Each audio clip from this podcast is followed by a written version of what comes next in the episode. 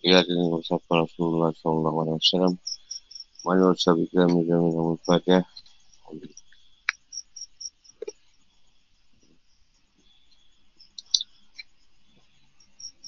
Ini manual manusia di satu banyak sini. Amri walau dan milikan yang kau kau apa?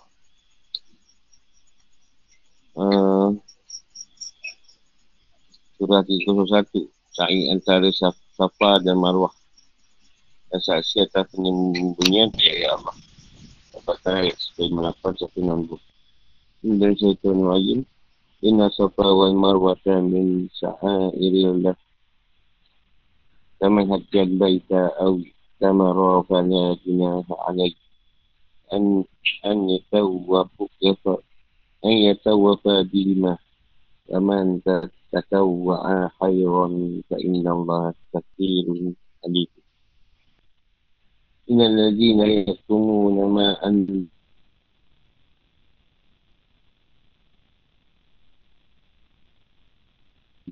من البينات والهدى من بعد ما بين من بعد ما بين للناس في الكتاب أولئك يلعنهم الله وليعنهم المؤمنون. إن الذين تابوا وأصلحوا وبينوا فأولئك أتوب عليهم وأنا تواب رحيم. إن الذين كفروا وماتوا وهم كفار. إن الذين كفروا وماتوا وهم كفار كفار أولئك عليهم لعنة الله وملائكته والناس أجمعين. خالدين فيها يخفف عنهم العذاب ولا هم ينظرون. Sebenarnya siapa yang bawa adalah sebagian syiar agama Allah. Maka bahawa siapa yang beribadah haji, Baitullah dan atau berumrah, maka tidak dosa baginya menjadikan sa'i antara keduanya. Dan barang siapa yang dengan kerelaan hati mengajikan kebajikan, Allah pun maha mensyukuri, maha mengetahui segala. Maha mengetahui sungguh orang-orang yang menyembunyikan apa yang telah kami turunkan berupa keterangan-keterangan dan petunjuk. Setelah kami jelaskan kepada manusia dalam kitab Al-Quran. Mereka itulah yang dilaknat Allah dan dilaknat pula oleh mereka yang melaknat. Sebab mereka telah bertaubat, mengadakan perbaikan dan menjelaskannya. Mereka itulah yang aku terima taubatnya dan akulah yang maha penerima taubat. Maha penyayang. Semua orang yang kafir dan mati dalam keadaan kafir. Mereka itu mendapat anak Allah, para malaikat dan manusia seluruhnya. Mereka kekal di dalamnya. Ini laknat tidak akan meringankan azabnya. Dan mereka tidak diberi penangguhan. Dan bakal sunyapan setelah menangguh.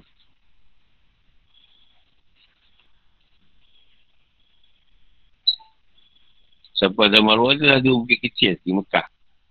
Jarak antara keduanya adalah tiga ratus enam puluh hasta. Safa berhadapan dengan Baitul Haram.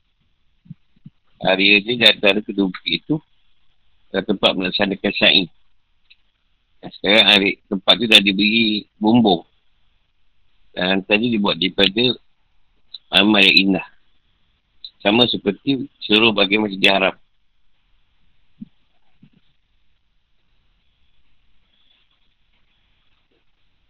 Haji menurut bahasa artinya pergi menuju. Sedang menurut istilah syariat, erti haji adalah pergi ke Baitul Haram untuk melaksanakan manasik yang telah dikenal.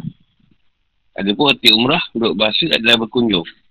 Sedang menurut istilah syariat, umrah artinya kunjungan secara khusus ke Baitul Haram. Ia sama seperti haji. Hanya dalam umrah, tidak ada wukuf di Arafah. Tidak ada menginap di Muzdalifah maupun di Mina. Serta tidak ada batasi waktunya. Jadi ia boleh dilaksanakan dia bila saja panjang tahun.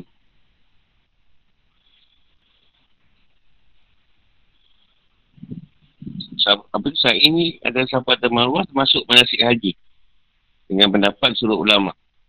Nabi sallallahu alaihi wasallam telah menjelaskan kewajipan sa'i ini dalam sabda beliau diriwayatkan oleh Al-Bahaqi dan lain-lain. Semuanya Allah telah mewajibkan sa'i atas sekalian.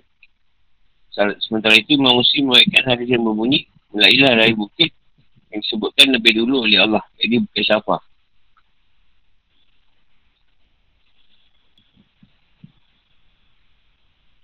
Sebab turunnya ayat seratus lima puluh lapan. Imam Al-Bukhari meriwayatkan dari Anas bin Malik radhiyallahu anhu bahawa dia pernah ditanya tentang Safa dan Marwah. Lalu ia menjawab, dulu kami menganggap bahawa keduanya termasuk peninggalan budaya jahiliah. Sehingga setelah Islam datang, kami tidak mendekati kedua tempat itu. Allah pun menurutkan firmannya, sungguhnya Safa dan Marwah adalah sebagian dari syiar Allah. Hakim meriwayatkan hal senada dari Ibn Abbas. Al-Bukhari dan Muslim meriwayatkan dari Urwah, dari Aisyah radhiyallahu anha. Kata Urwah, aku pernah berkata pada Aisyah, apa pendapatmu tentang firman Allah, sungguhnya Safa dan Marwah adalah sebagian dari syiar Allah. Maka barang siapa yang beribadah haji ke Baitullah atau berumrah, maka tidak ada dosa baginya mengerjakan sa'i antara keduanya. Menurut yang aku faham dari ayat ini, seorang tidak berdosa jika tidak mengerjakan sa'i antara keduanya. Aisyah berkata, alangkah buruknya perkataanmu, wahai keponakanku, saudara dia ni. Dalam maksud ayat ini adalah seperti yang kau ertikan itu. Tentu bunyinya begini. Fala dunaha alaihi, alaihi anna yattawafa bihimah. Namun sebab turunnya ayat ini adalah kerana kaum masa dulu sebelum masuk Islam mengagungkan berhala manat. Dan siapa pun yang mengagungkannya masih tak leluasa untuk melakukan sa'i antara Safa dan Marwah. Mereka datang bertanya pada Rasulullah sallallahu alaihi wasallam tentang hal itu. Kata mereka, wahai Rasulullah, dulu kami merasa tak tak tak dapat untuk menjadikan sa'i antara Safa dan Marwah pada masa jahiliah. Allah pun menurunkan firman-Nya, semuanya Safa dan Marwah. Misalnya Rasulullah sallallahu alaihi wasallam menetapkan sa'i antara keduanya. Jadi siapa pun tidak boleh meninggalkan sa'i antara keduanya. Nah, itu jelas, hal itu dijelaskan oleh, oleh kisah yang disebutkan oleh At-Tabari dari Asy-Syabi bahawa dulu pada masa jahiliah di atas Bukit Safa, Bukit Safa ada sebuah bahari yang bernama Isaf. Dan di atas Marwah juga ada sebuah bahari yang bernama Nailah. Pada masa itu kalau sudah selesai mengerjakan tawaf di Kaabah, orang biasanya mengusap kedua bahala tadi. Selain Islam datang dan semua bahala sudah dihancurkan, kaum muslimin berkata, semuanya Safa dan Marwah itu dijadikan tempat sa'i demi kedua bahala itu. Sa'i di sana bukan kerana itu termasuk syiar agama Islam. Jadi Allah pun menurutkan ayat yang menyatakan bahawa kedua bukit itu termasuk bagian dari syiar agama. Jadi tidak ada dosa jika kaum muslimin melakukan sa'i antara keduanya. Sebab mereka menjadikan sa'i kerana Allah, bukan demi bahala. Ya, dulu orang yang mana beragama Islam saat datang tu, dia orang sa'i juga tapi ada bahala. Kat Safa ada bahala, kat Marwah pun ada bahala. Jadi lepas jalan-jalan tu, dia usah pula bahala tu. Itu yang ramai orang tak nak buat. Dia orang anggap amalan tu macam amalan jahiliah lah, Arab jahiliah. Sampai firman ni turun, barulah dia orang buat balik. Sebab turunnya ayat seratus lima puluh sembilan dan seratus enam puluh. Ayat ini turun berkenaan dengan para ulama ahli kitab yang menyembunyikan ayat lejam dan ciri-ciri Muhammad sallallahu alaihi wasallam. At-Tabari meriwayatkan dari Ibn Abbas radhiyallahu anhu bahawa Mu'adh bin Jabal dan Sa'd bin Mu'az serta Kharijah bin Laid pernah menanyai sejumlah orang Yahudi tentang perbuatan Nabi sallallahu alaihi wasallam dalam Taurat. Tapi mereka menutupinya. Allah pun menurunkan ayat ini. Hubungan antara ayat. Padahal kiblat dalam ayat sebelumnya merupakan iman yang sangat besar bagi kaum muslimin. Sebab itu membuat mereka independent. Independent day. Itu maknanya independent. Ha? Ha, mereka. Bebas boleh. Tidak mengikut umat lain dan juga itu memungkinkan mereka untuk mengawasi Baitul Haram. Guna membersihkannya dari syirik dan keberhalaan. Peralihan kiblat mengarahkan pada kaum muslimin ke arah Mekah yang merupakan pusat jazirah jazirah Arab dan dunia. Setelah Allah memuji orang yang sabar dan kerana haji termasuk amal sangat berat secara secara kewangan dan fizik, fizikal. Maka sangat cocok di sini disebutkan sebagai manasik haji iaitu sa'i sa'i antara Safa dan Marwah untuk menyempurnakan nikmat pengawasan atas Mekah dan sekaligus untuk mengingatkan akan nilai pentingnya serta pelaksanaan manasik haji di sana. Berkiblat ke Kaabah dan Sa'i, masing-masing juga bertujuan untuk menghidupkan agama Ibrahim alaihissalam. Dan itu tidak ada alasannya keluaran ahli kitab dan kaum musyrikin dalam masalah peralihan kiblat. Dan tak ada perlunya mereka berupaya menanamkan kedengkian dan dendam terhadap kaum muslimin yang diperintahkan Allah untuk mohon pertolongan kepadanya dengan sabar dan solat.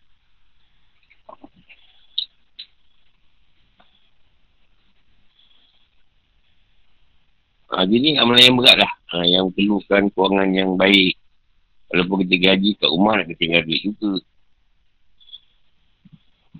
Bagaimana yang besar lah. Lepas tu siapa yang ada kemampuan, ha, biasanya ber, apa ni, wajibkan pergi. Yang ada kemampuan tu, ha, tak ni. Tak diletakkan syarat. Mereka pun nak kena kuat. Kalau dah mengangkat, susah nak pergi.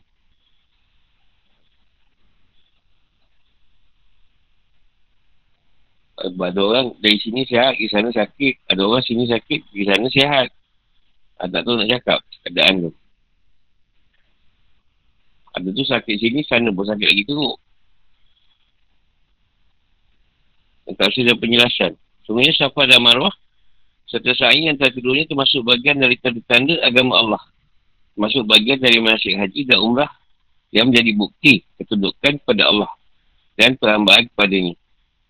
Hamba-hambanya beribadah kepadanya di kedua tempat itu, serta di antara keduanya mereka berdoa, berzikir dan baca Al-Quran. Maka barang siapa menunaikan ibadah haji dan umrah, tidak ada dosa dan tidak ada kekhawatiran atasnya dengan melakukan sa'i di antara keduanya. Meskipun dahulu kaum musyrikin melakukan sa'i di sana sebab sa'i mereka adalah kekafiran. Kerana mereka melakukannya demi mengagungkan bahala.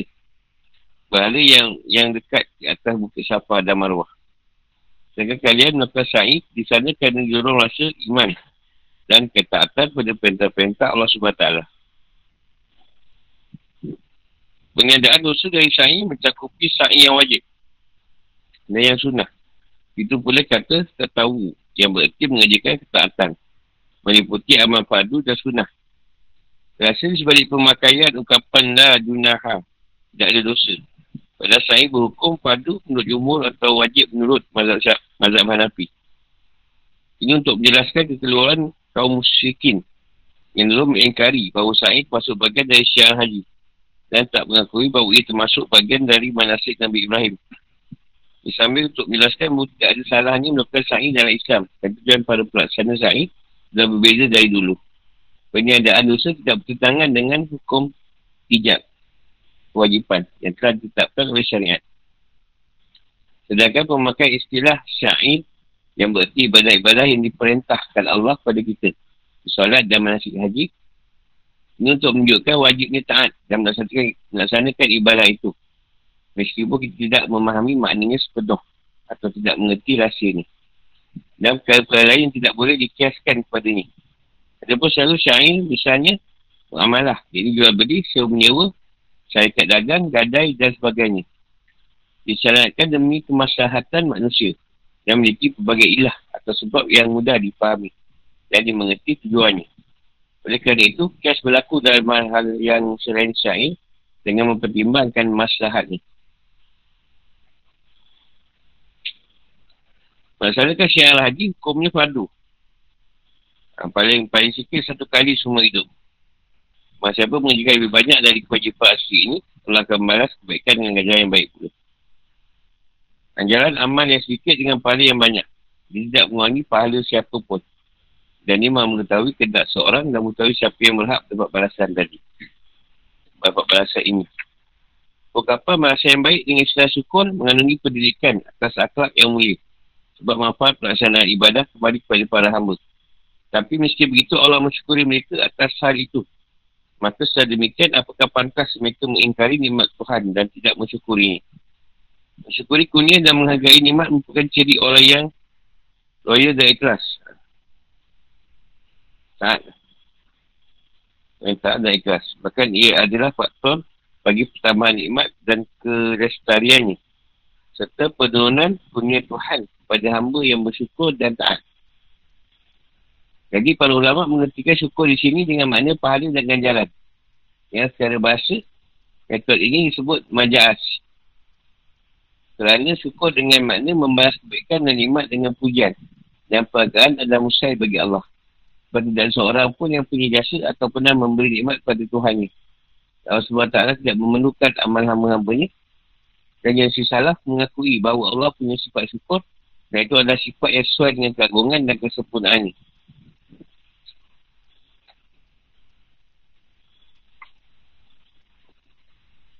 Selanjutnya, Quran kembali mengungkap pendirian kitab, yakni Yahudi dan Nasrani, dalam menentang dan memusuhi Nabi sallallahu alaihi wasallam.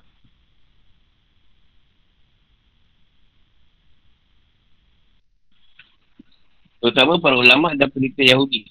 Al-Quran juga menyikap keadaan mereka yang tercermin dari pendirian mereka. Mereka mengenai Nabi sallallahu alaihi wasallam seperti mengenai anak-anak mereka sendiri, dan mereka menutupi kebenaran. Padahal mereka yang turut ke Allah, entah dengan tidak menyebutkan nas-nasnya kepada manusia ketika diperlukan atau ditanyakan. Misalnya tentang berita kemunculan Nabi sallallahu alaihi wasallam dan ciri beliau terdapat dalam sif talsaniyah. Talsaniyah.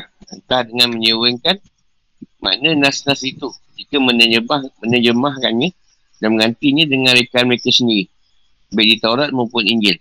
Dalam mereka dijauhkan dari rahmat Allah, serta dia murka kepada mereka dan melaknat mereka bersama para malaikat dan seluruh manusia. Sebab berasal ini adalah bahawa apa yang diturunkan Allah berupa keterangan-keterangan yang jelas dan petunjuk. Itu diperuntukkan bagi kebaikan manusia. Demi menunjukkan mereka kerjaan yang lurus dengan cara mendatangkan dalil-dalil yang jelas yang menunjukkan kebenaran Muhammad sallallahu alaihi wasallam. Jelaskan hakikat dakwahnya dan wajib mengikutinya dan beriman kepadanya. Kalau mereka menyembunyikan apa yang diturunkan Allah itu dan menutupi fakta-fakta dari pandangan, berarti mereka menjerumuskan manusia ke dalam kerugian dan bahaya yang besar. Menumpukan kitab-kitab samawi dan menghilangkan hasil-hasil luhur yang diharapkan dari kitab itu. Ayat ini umum, meliputi setiap orang yang menyembunyikan apa yang disembunyikan, yang manusia perlu mengetahuinya untuk urusan duniawi dan ukhrawi mereka. Masuk dalamnya penyembunyian ilmu yang diwajibkan Allah untuk terangkan kepada manusia. Rasulullah pernah bersabda, maka siapa ditanya tentang suatu ilmu yang ia ketahui, tapi ia sembunyikannya, maka pada hari kiamat, lehernya akan dipasang kekang dari api neraka kalung. Kekhususan sebab turunnya ayat ini tidak masuk perhitungan. Maksud dengan firman Allah, Man anzalna minal bayyinati wal huda, adalah segala sesuatu yang diturunkan Allah kepada para Nabi yang meliputi kitab, wahyu, dan tanda-tanda yang dengannya akan memperoleh petunjuk di tengah kegelapan. Yang dimaksud dengan firmannya, min ba'dima bayyinahu linnasi fil kitab, adalah Taurat dan Injil, dan yang disembunyikan adalah ciri-ciri Muhammad sallallahu alaihi wasallam dan sejumlah hukum yang disebut di dalamnya. Atau dimaksud adalah kitab-kitab terdahulu serta kitab yang datang berikutnya, iaitu Al-Quran. Al-Quran menyebutkan pengecualian dari balasan penyembunyian tersebut, iaitu orang yang bertaubat di antara ahli kitab dan memperbaiki apa yang rosaknya, serta menghubungkan kebenaran yang tercantum dalam kitab samawi, mengakui kenabian Nabi Muhammad sallallahu alaihi wasallam, membenarkan apa yang beliau bawa dari Allah, mengungkapkan apa yang diturunkan Allah tanpa membuat pengubahan dan penukaran, dan memperbaiki dirinya dengan amal-amal soleh. Orang-orang seperti inilah yang diterima taubatnya oleh Allah dan, dan diampuni olehnya serta dimasukkan ke dalam surga. Kerana Allah subhanahu wa taala sering menerima taubat tanpa ada batasan dan sangat penyayang kepada orang-orang yang datang kepadanya. Dia memaafkan orang yang bersalah, mengampuni dosa orang yang melakukan pelanggaran dan menimpakan rahmatnya kepada orang yang lalai jika mereka bertaubat dan kembali kepada Allah subhanahu wa taala. Adapun orang yang bertekad untuk terus melakukan kesalahan dan menolak untuk menerima kebenaran berpaling dari dakwah Allah dan Al-Qurannya dan yang disampaikan oleh Nabi-Nya, serta tetap mengubah dan menyelewengkan kitab suci sampai ia mati. Maka orang semacam inilah yang kafir kepada Allah dan kepada para rasul ni. Dan mereka mati dalam keadaan kafir.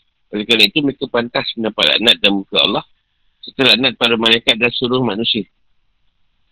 Dan mereka kekal dalam neraka. Takkan dengarkan azab mereka dan mereka tidak ditangguhkan. Mereka selesa berdalam laknat yang menyeluruh itu secara terus-menerus sampai mereka masuk neraka dan kekal dalam azab jahanam. Sebab mereka mati dalam keadaan kafir. Penjelasan tentang sikap orang yang bertaubat dan orang yang memakai ini mengandungi dorongan untuk bertaubat dari dosa-dosa yang terlanjur dilakukan manusia. Itu berisi ajaran untuk tidak membantah dan menepis keputusan, keputusasaan agama Allah sebelum datangnya kematian. Sebab taklah berfirman, katakanlah wahai hamba-hambaku yang melampaui batas terhadap diri mereka sendiri, janganlah kamu putus asa dari rahmat Allah subhanahu wa taala. Sebenarnya Allah mengampuni dosa-dosa semuanya. Sungguhnya dialah yang maha pengampun lagi maha penyayang. Az-Zumar lima puluh tiga.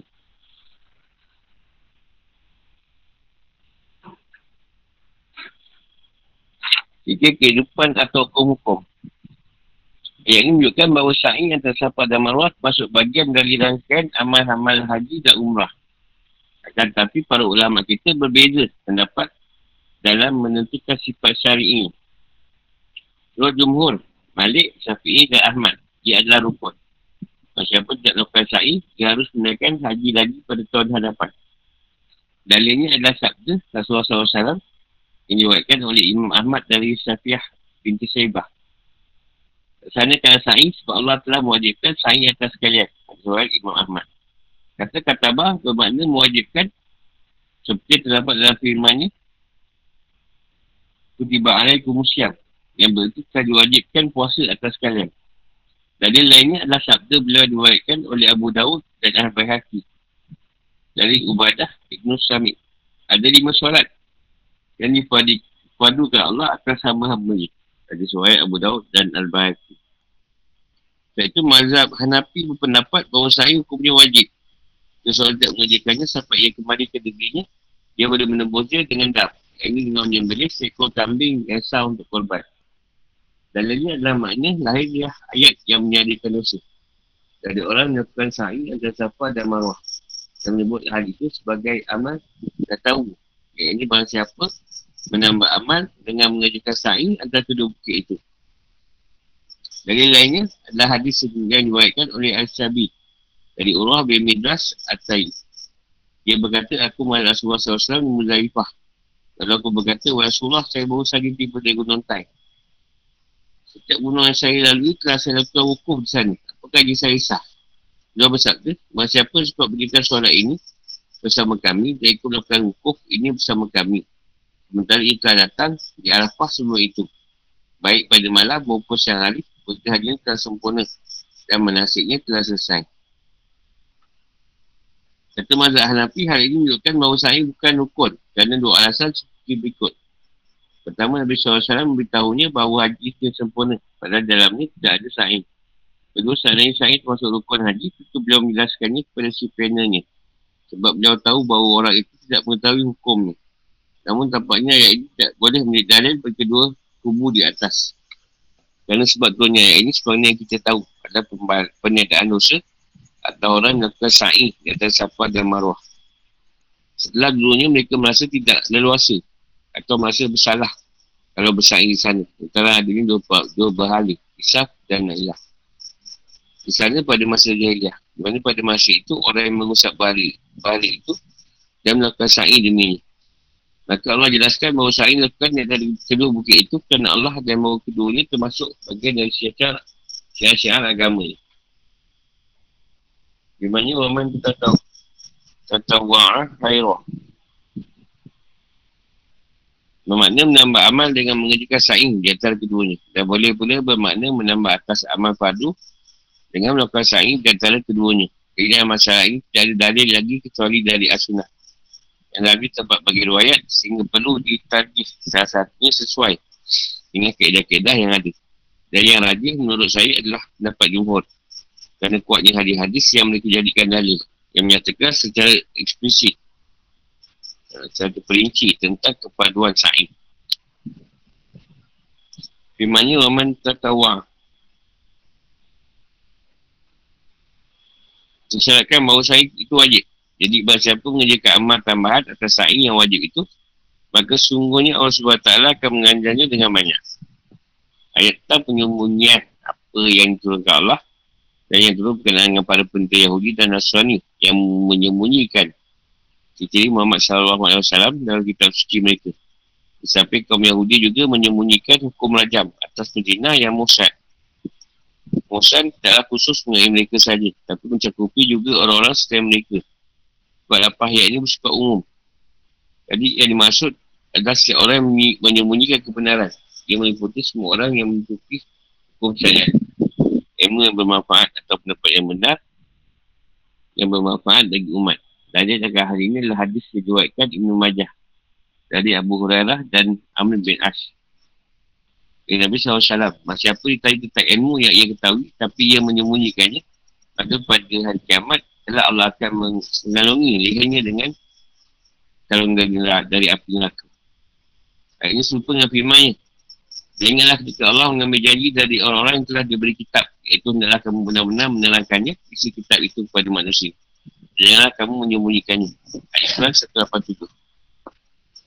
Sungguhnya orang yang menyembunyikan apa yang telah diturunkan Allah, iaitu kitab, dan menjualnya dengan harga yang murah. Al-Baqarah seratus tujuh puluh empat. Jadi inilah janji yang diambil Allah dari orang yang berilmu. Dan janji ini mengandungi pengharaman, penyembunyian dan pengubahan ilmu. Dalam ayat lain terdapat pernyataan dan perintah yang tegas untuk menerangkan dan menyebarkan ilmu. Meskipun tidak disebutkan ancaman di dalamnya. Besar dalam firmannya, kenapa sebagian dari golongan di antara mereka tidak pergi untuk memperdalam pengetahuan agama mereka dan untuk beri peringatan kepada kaumnya bila mereka telah kembali kepadanya, sebab mereka dapat menjaga dirinya. Taubah seratus dua puluh dua. Kesimpulannya, kalau orang yang berilmu sengaja menyembunyikan ilmunya, ia berdosa. Tapi kalau dia tidak sengaja, tapi ia tidak harus menyampaikan bila ia tahu bahawa ilmu itu diketahui orang lain. Lepas orang yang tanya, berarti telah wajib menyampaikan dengan dalil ayat-ayat ini dan hadis di atas. Bagi ulama menyebutkan bahawa ayat ini menunjukkan tidak boleh mengambil upah dari menjaga ilmu, sebab ayat ini menunjukkan keharusan menampakkan ilmu. Laki tidak boleh menyembunyikan, dan soal manusia tidak berhak mendapatkan upah atas suatu perbuatan yang harus dilaksanakan. Sebagaimana dinyatakan oleh ayat, sungguh orang-orang yang, mem- yang menyembunyikan apa yang telah diturunkan Allah, iaitu kitab, dan menjualnya dengan harga yang murah. Ini, tidak, ini menunjukkan tidak boleh mengambil upah atas pengajaran Al-Quran dan ilmu-ilmu agama. Akan tetapi para ulama generasi belakang, serta akhiri, memberi fatwa bahawa boleh mengambil upah atas pengajaran ilmu agama kerana manusia menalaikannya dan lebih memutus kesenangan kehidupan dunia, dan agar ilmu tersebut tidak lenyap. Juga kerana sudah tidak ada lagi subsidi buat para ulama dari Baitul Mal, sehingga para ulama terpaksa mencari nafkah untuk membiayai keperluan hidup mereka.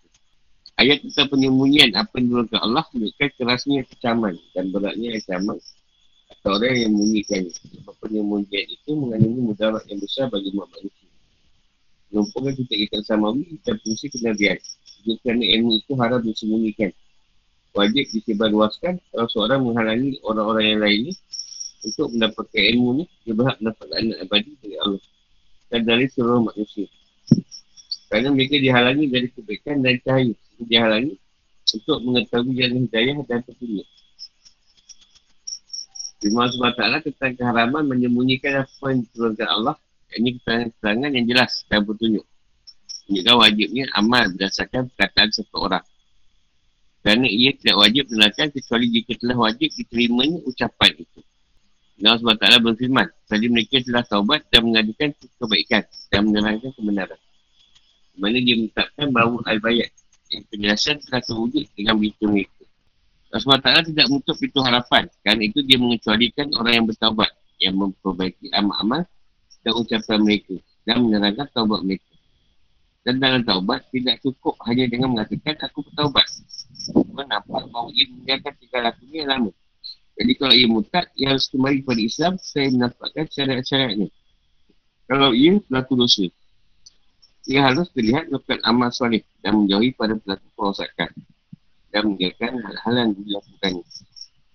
Kalau ia penyembah berhala, ia harus menghindari orang seperti itu dan bergaul dengan kaum muslimin. Demikianlah ia harus menampakkan perilaku yang berlawanan dari keadaan yang lalu.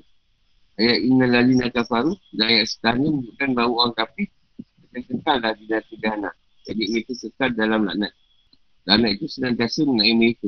Mereka dijauhkan dari rahmat Allah dan penyesalan mereka berlangsung terus-menerus tanpa henti dan tanpa ada peringanan serta tanpa ada penangguhan. Mereka tidak ditangguhkan, mereka tidak pernah ditunjuk untuk menerima siksa. Tak ada perbezaan pendapat mengenai bolehnya melaknat orang-orang kafir secara global, secara keseluruhan, tapi menentukan keadaan individu tertentu. Dalilnya adalah dari riwayat Malik Daud. Dalilnya adalah riwayat Malik dari Daud bin Husain, bahawa ia mendengar Al-Arash berkata, dulu ku dapati orang yang melaknat orang kafir pada bulan Ramadan. Sama saja apakah orang kafir itu tergolong ahlus limah atau bukan. Mengutukkan mereka ini hukumnya mubah, tidak wajib. Kerana mereka mengingkari kebenaran dan tidak memusuhi agama ini serta pemeluknya. Mereka beres setiap orang yang melakukan maksiat secara terang-terangan. Misalnya para peminum arak, pemakan ribah, perempuan yang berdandan dan bertingkah seperti laki-laki, dan laki-laki yang berdandan dan bertingkah seperti perempuan dan sebagainya yang dilaknat dalam hadis-hadis Nabi sallallahu alaihi wasallam. Adapun tentang melaknat seorang kafir tertentu, Nabi berkata, yang benar menurut saya adalah boleh melaknatinya kerana melihat lahiriah keadaannya dan juga kerana ia boleh dibunuh dan diperangi. Menurut sebuah riwayat, Nabi sallallahu alaihi wasallam pernah bersabda, Ya Allah, sungai Amr bin As mengejekku, padahal ia tahu bahawa aku bukanlah seorang penyayang. Maka laknatlah ia dan ejeklah ia sepanjang ia mengejekku. Jadi Rasulullah sallallahu alaihi wasallam telah melaknat Amr, meskipun akhirnya ia beriman dan masuk agama Islam. Sedangkan menurut sejumlah ulama', tidak boleh melaknat seorang kafir tertentu kerana kita tak tahu nasib akhir yang diberikan Allah kepadanya. Apakah ia tidak kafir atau masuk Islam sebelum mati. Adapun hadis yang dijadikan argumen oleh Ibn Arabi, derajatnya lemah. Laknat terhadap orang kafir bukanlah untuk menghalaunya dari kekafiran, melainkan sebagai balasan atas kekafirannya dan untuk menampakkan buruknya kekafirannya. Baik orang kafir itu sedang mati atau dalam keadaan gila. Meski demikian, lebih utama kita tidak melaknat mereka secara umum, kerana hal itu akan berakibat mereka membalas dengan tindakan yang serupa. Dan ini akan menimbulkan kemusuhan dan peperangan. Laknat terhadap orang kafir yang dilakukan manusia terjadi pada hari kiamat, agar ia terpengaruh dan tersakiti dengan laknat itu dan hatinya terasa pilu. Jadi laknat terhadapnya merupakan balasan atas kekafirannya. Banyak firman Allah subhanahu wa taala, dia pada hari kiamat, bagian kamu akan saling mengingkari dan saling mengutuk, dan tempat kembalimu ialah neraka, dan sama sekali tidak ada penolong bagimu. Al-Ankabut dua puluh lima. Adapun tentang melaknat seorang Muslim tertentu yang melakukan maksiat, Ibn Arabi menyebutkan bahawa hal itu tidak boleh dengan kesepakatan semua ulama. Dan ia adalah hadis sahih yang diriwayatkan oleh Bukhari dan Muslim dari Nabi sallallahu alaihi wasallam bahawa, bahawa ada seorang pemimpin seorang peminum arak, iaitu Nuaiman, yang berkali-kali dihadapkan kepada beliau. Salah seorang sahabat yang ada berkata, semoga Allah melaknati ini, alangkah seringnya ia dihadapkan kepada beliau. Maka Nabi sallallahu alaihi wasallam bersabda, janganlah kalian menjadi pemata syaitan atas saudara kalian ini. Tetap beri pelaku masyarakat ini status sebagai saudara seiman yang harus dijaga kehormatannya. Dan ini mengharuskan kaum muslimin berlaku sayang kepadanya. Kejadian, berlaku, kejadian yang berkenaan dengan Nuaiman ini berlangsung setelah hukuman hudud dilaksanakan atasnya. Adapun orang yang belum jatuh hukuman hudud boleh dilaknati, baik dengan disebutkan namanya, lagi ditentukan orangnya atau tidak. Kerana Nabi sallallahu alaihi wasallam tidak melaknat kecuali orang yang pasti mendapat laknat, sama ia berada pada keadaan itu yang mengakibatkannya terkena laknat. Jadi kalau ia sudah bertaubat dari keadaan itu dan meninggalkannya, serta ia disucikan dengan hukuman hudud, tidak ada lagi laknat yang tertuju kepadanya. Adapun melaknat berlaku maksiat secara umum tanpa menentukan orangnya, hukumnya boleh berdasarkan ijma' atau pendapat. Diriwayatkan dari Nabi sallallahu alaihi wasallam bahawa beliau pernah bersabda, semoga Allah melaknat pencuri yang mencuri sebutir telur sehingga dipotong tangannya. Boleh pula melaknat orang zalim tanpa menentukan orangnya. Dan dari firman Allah subhanahu wa taala, ingatlah kutukan Allah ditimpakan atas orang-orang yang zalim. Hud lapan belas. Keputusan Sa'in tadi wajib hukum. Tiga pendapat mengatakan uh, kena ganti. Kena buat lagi haji, akan datang, masukkan Sa'in. Buat Sa'in tu kena buat balik. Ha, pendapat anak gimana pula kena bayar dam ataupun dia kena buat dalam tempoh sebelum dia selesai haji ataupun balik daripada Mekah.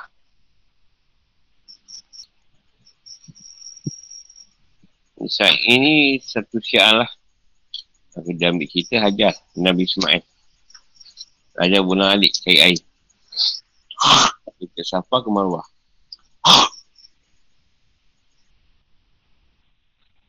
Kalau ikut pusingan tujuh kali, tak macam tawab ni. Tapi kalau ikut perjalanan dia, Pergi empat kali, balik tiga kali. Pergi menunjukkan perjalanan. Perjalanan Nabi ni ada empat. Nabi dan Rasul ni. Syariah, tarikat, akiat, makrifah. Ada empat. Ha, balik. Kata balik tu ada tiga. Membawa pada empat jalan, membawa pada tiga golongan. Golongan syariat, golongan hakikat dan golongan makrifah.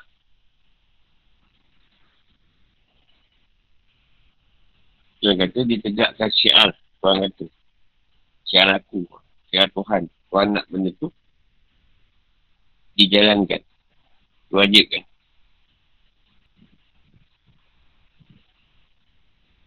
Tapi yang utama ialah Arafah. Ha, Arafah tu yang haji. Kalau siapa tak ada Arafah, dia tidak dapat haji.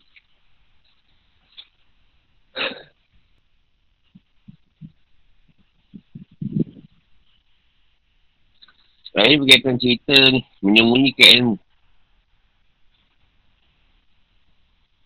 Cerita kan pasal orang cerita Yahudi ni. Dan orang apa Nasrani tadi menyembunyikan tentang hal-hal berkaitan Rasulullah atau ilmu-ilmu yang kitab Taurat dan Injil. Dan mereka ubah ilmu-ilmu tersebut. Itu juga kita lah. Kalau ada ilmu, orang tanya jawab lah. Dan disembunyikan. Mereka kan, perkara tu tak boleh dipahami. Ada perkara yang ilmu tu kita terima, kita sendiri je yang faham. Dan kita nak jelaskan ke orang tak boleh. Itu tidak di tidak diwajibkanlah sampaikan. Sebab kita sendiri tak faham nak sampaikan macam mana.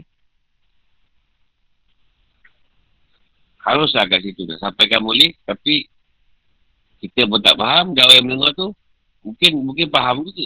Allahuakbar, mungkin dia faham. Sebab Rasulullah pernah sebut. Siapa yang datang ni tadi beri, sampaikan kepada siapa yang tak datang. Kemungkinan dia lebih faham. Kadang kita dengar tak faham, kita cerita kat dia, dia, dia faham pula.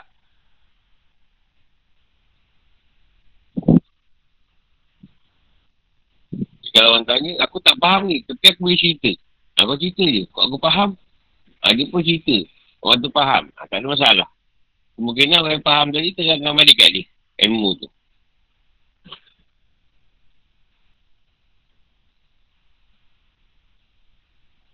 Sebab tu dalam hadis dulu, ada yang ambil hadis tu, dia faham apa yang Rasulullah sampaikan. Dan ada yang hadis, dia ambil, dia pun sendiri tak faham hadis tu. Tapi dia cuma sampaikan pada perawi hadis. Rasulullah kata sekian-sekian. Aku ambil lah. Perawi hadis aku ambil lah. Kalau dia nak letak dalam kitab tu, dia letak lah. Kalau dia tak letak. Kalau bentuk dia sendiri tak faham, dia tak letak lah.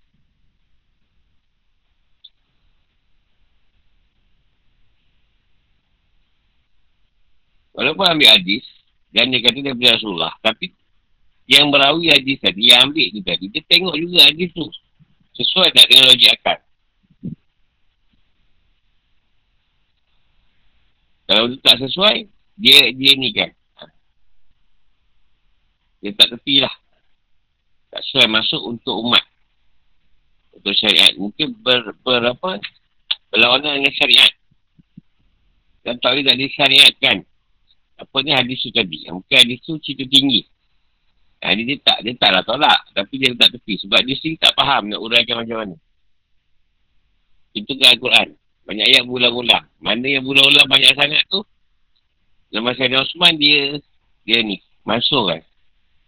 Sebab ayat sama. Benda yang sama.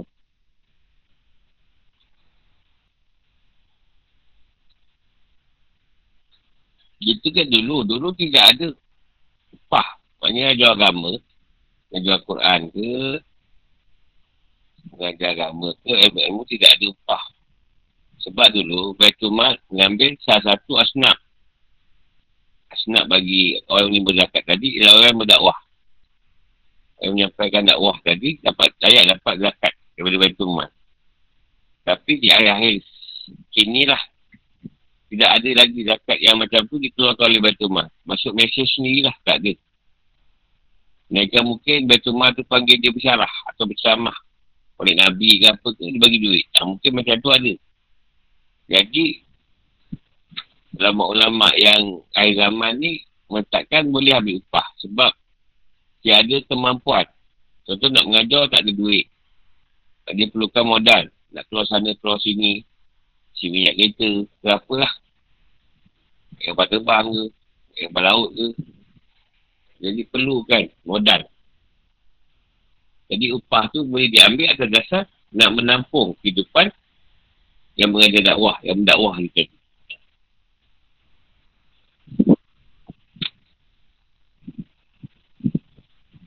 Itu tak ada masalah. Sebab yang mendakwah memang dia beri peruntukan zakat. Baitul Mal. Ini kias nak benarnya. Yang mendakwah tu boleh terima zakat.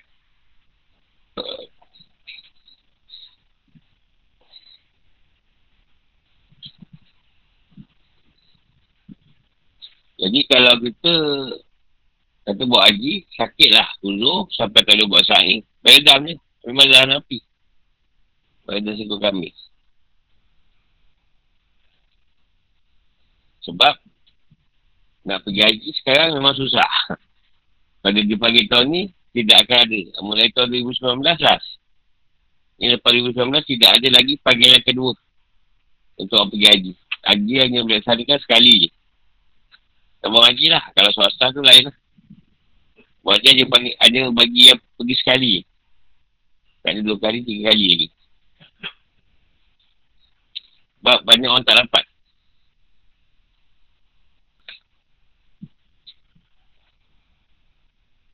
Jadi ilmu tu jangan disembunyikan kalau tahu. Kalau kita ambil ilmu tu tak faham, kita cicak ni tak faham. Kita aku cerita dengan kau. Kau tak faham ni.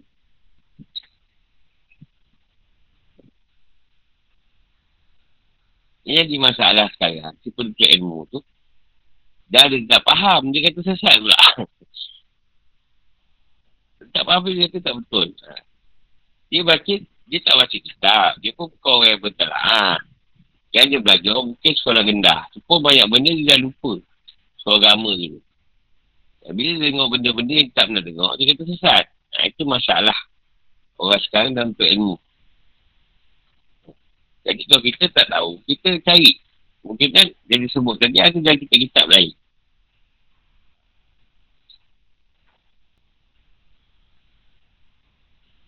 Dekat sini Allah katakan tentang bertaubat. Kalau orang tu banyak banyak buat dosa apa, kalau bertaubat Allah terima. Kalau persoalan dosa dia. Cuma pendapat pendapat ulama dia mesti menyatakanlah syariat bertaubat dia tadi. Ini dah berubah daripada melakukan keadaan yang buruk tadi kepada keadaan yang baik. Dan dalam kalau hukum wujud, si pelaku maksiat tadi dihukum, dia dah lepas daripada cerita akhirat. Sebab tu sekarang hukum wujud tak ada. Jadi boleh dikatakan banyak pada keadaan kisah lah. Ikut hukum yang kajian ada tak. Bayar denda.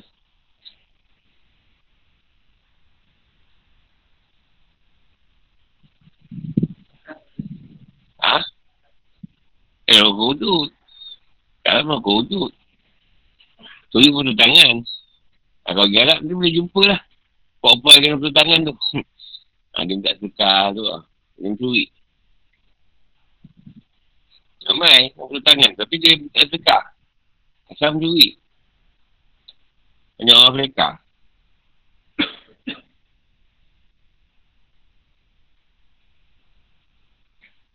Jadi Allah subhanahu wa taala sentiasa membuka pintu harapan untuk orang yang bertaubat. Jadi jangan berputus asa lah. Kalau buat salah tu bertaubat lah. Dan nyatakanlah dari segi syariat kita dah bertaubat tu. Nampakkanlah kita masa dah bertaubat. Masalah sekarang ni, masyarakat kita dah bertaubat pun dikata tak bertaubat. Macam mana nak bertaubat? Ha, itu macam tipu tu taubat dia tu. Syariat tu masalah. Itu kena bersangka baik lah dengan manusia. Sebab tu kena tasawuf. Sangka baik dengan orang. Ha, lain ni berkaitan dengan laknat lah. Jadi mantuan laknat orang kafir yang menolak atau yang menyembunyikan.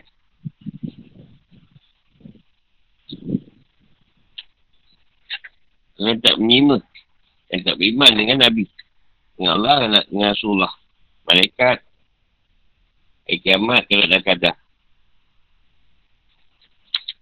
Dan Allah nak nak orang kafir tu lah yang utama.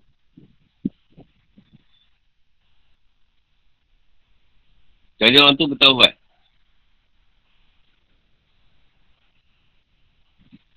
Jadi siapa yang tu ada laknat, seluruh seluruh makhluk Allah pun akan melaknat dia. Dan Allah takkan dia beritahu daripada neraka. Azab pun takkan diringankan.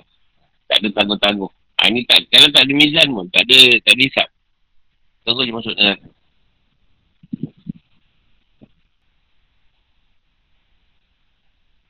Jadi Nabi melaranglah kalau kita melaknat orang Islam, walaupun dia pelaku maksiat.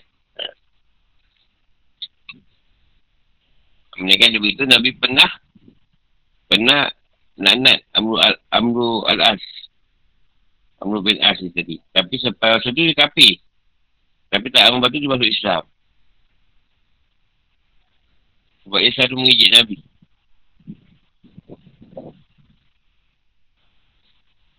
Dan Nabi tukar syair. Tapi dia tahu Nabi bukan tukar syair. Tapi dia diupah. Upah. Upah dia untuk mengata Nabi.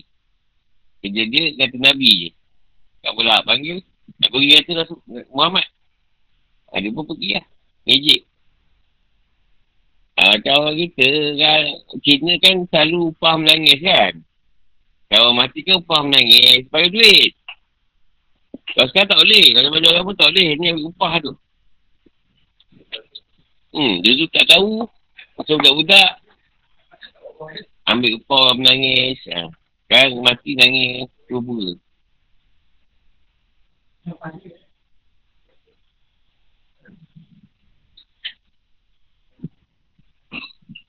Jadi kalau orang kafir. Ada lah. Sebab pernah laknat keadaan ni.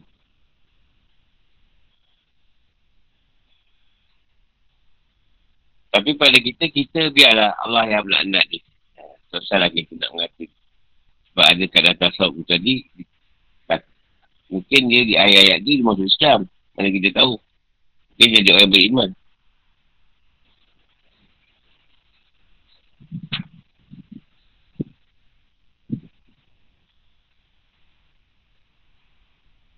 Tapi kalau berlaku maksiat, memang Rasulullah tak laknat. Sebab kata, Allah laknat curi yang mencuri dia telur. Sampai dipotong dengan ni, tangan ni. Rasulullah pernah, pernah cakap macam tu. Pada yang buat maksiat. Ataupun yang zalim. Jadi firman, ingatlah ketika Allah diciptakan atas orang yang zalim.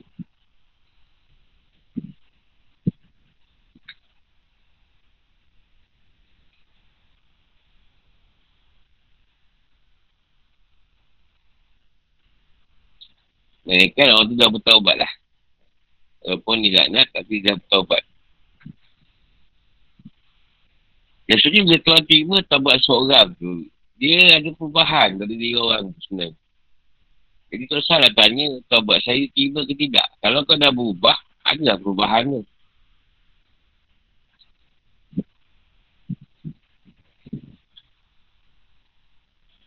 Jadi kalau tu tak semayang, dia semayang. Tak puasa, dia puasa. Jadi menolak. Kadang-kadang tak dapat terus berhenti, dia berkurangan. Sampai dia boleh berhenti terus.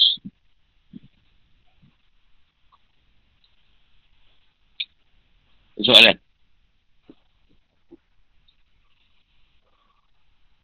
Cuma zaman ni lah, orang banyak gunakan agama lah.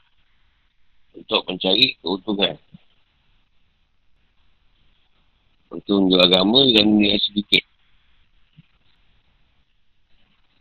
Belajar agama pandai-pandai, yang ada ustaz, sebab dapat duit, kaya. Ataupun digunakanlah pada makanan. Makanan sunnah lah. Macam-macam lah. Yang air dibaca, dah dikatamkan tiga puluh juz. Kenapa nak tanya? Kalau masih lagi tak.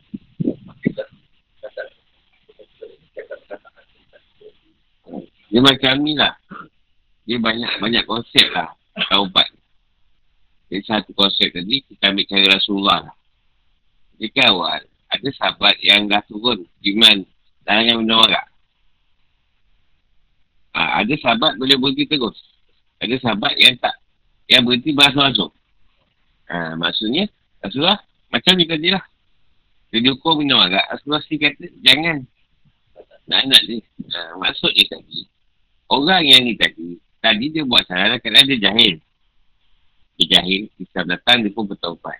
Tapi dalam keadaan ni, Rasulullah sendiri tahu. Bisikan syaitan, awal nafsu, yang tak awal bersih. Dalam dia beriman tadi, ada. Bisikan dan dorongan-dorongan macam tu. Yang kadang dia tidak mampu nak mengelak. Dan dia terbuat. Itu yang kata, dia taubat, Allah maha pengampun. Walaupun hamba tadi melampaui batas. Dia dah beriman, tapi buat salah. Melampaui batas lah tu. Yang Allah tak terima taubat. Lagi dia nak bertaubat. Yang masalahnya, dah buat lagi sekali masa beriman. Tak nak bertaubat pula. Ha, itu masalah lah. Yalah, Rasulullah tahu. Dan Rasulullah tahu, yang manusia tadi, orang Islam yang lain, bukan macam dia. Masih lagi ada nafsu, ada bisikan syaitan. Ada yang masih boleh dihasut. Rasulullah faham benda tu. Lepas tu Allah sih, keluarkan firman tadi. Aku boleh ampunkan. Walaupun kau melampaui batas. Yang penting, kau nak tak berputus asa lah. Tak berputus asa dengan rahmat Tuhan tadi. Maksudnya, walaupun kita buat salah, kita nak taubat balik. Taubat lah. Dia kata, abang belum kena taubat. Taubat lah. Dia masalah satu sekarang. Masalah ni lah. Yang banyak kita pandang lah. Masalah-masalah umat ni tadi. Masalah dia, dia nak jadi baik. Tapi dia dasar dia tak nak buat jahat. Aku minum-minum juga. Tapi sembahyang tak tinggal. Bro. Tak, dia macam tu tau. Aku berilah-berilah juga. Tapi tanggungjawab aku pada Allah, pada Rasulullah aku. Jawab macam biasa, bro. Tapi buat benda tu juga. Ha, masalah ni yang macam ni. Ha. Buat benda baik tapi yang tu pun nak buat juga. Melainkan orang ni tadi, dia memang tak buat.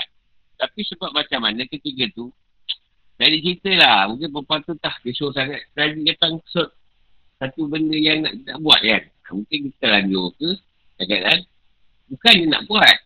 Tapi, dia nak pesawat dia tinggi ke apa, orang alam lah kan. Atau dia, dia, dia minum balik ke, apa ke. Dan keadaan yang bukan disengajakan. Ha, yang dia kira nafsu tadi memuncak. Ha, yang macam kita, kadang ada, ada masa nafsu tu dalam pohat.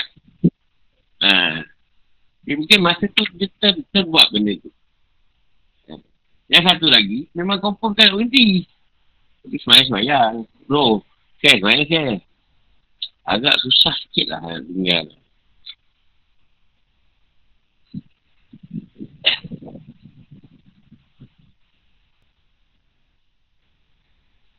Macam ada satu ni lah, tu sahabat yang terpaksa jaga saudara dia punya isteri ketika orang berperang. Tak ada orang jaga. Dia tinggal.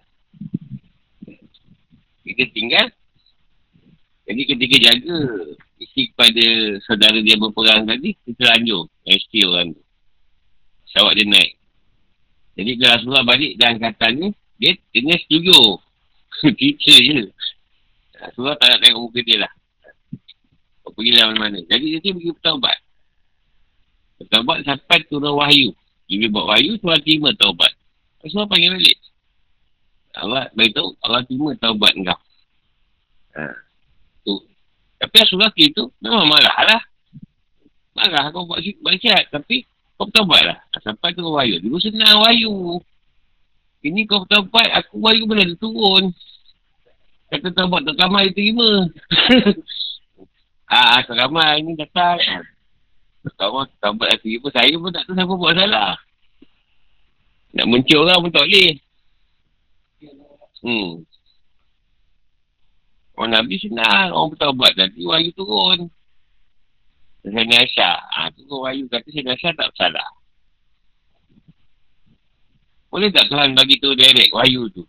Jangan lama sangat. Tak. Dia biarkan dia lama. Tuhan dia punya cara. Biar je. sama keadaan tu, baru dia turun wayu. Kata tak salah. Taubat ni pun ada yang bertaubat sama berpuluh hari, berbulan, berolah lima. Saja Tuhan nak dera dia bertaubat lama. Tapi zaman tu kau hudud dah ada.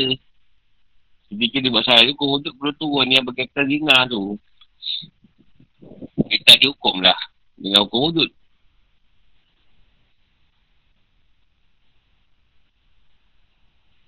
Yang masalah kita ni, dalam masa sama lebih baik, yang sama nak buat jahat juga tau. Ramai lah kita jumpa lah. Ramai kita jumpa jenis tu. Dia tak berhenti, tak nak stop. Tak nak stop, tak nak stop langsung lah. Saja, tapi macam biasa, semayang-semayang, apa semua di masjid. Puasa-puasa. Saja tak nak stop benda-benda tu. Saja buat lagi, buat lagi. Masalah kat situ lah. Itu masalah.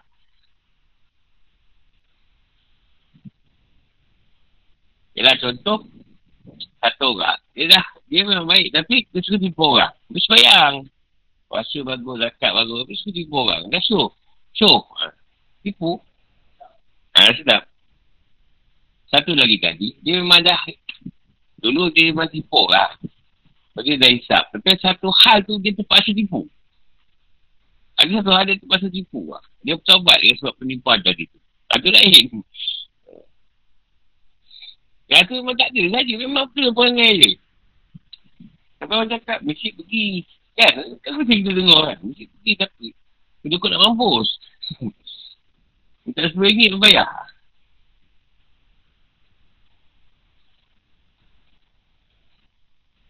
Ani masjid ni, tahun ni tak ada siapa nak korban lah. Pakcik kan berlebu banyak. Subang satu. Eh. Bayar lah. Tak bayar mana dapat. Kan? Kalau betul, lagi lah tu orang cakap. Bayar ke nak tak? Betul. Maksudnya supaya tak boleh berubah. Eh. Jadi baik. Eh. Kalau kita dah baik kan, eh, apa salah lembu kat lima puluh ekor? Bagi-bagi ekor apa hal? Haa. Kan, mungkin tu tambah lagi. Tapi tak lah ke. Tak bayar, tak apa.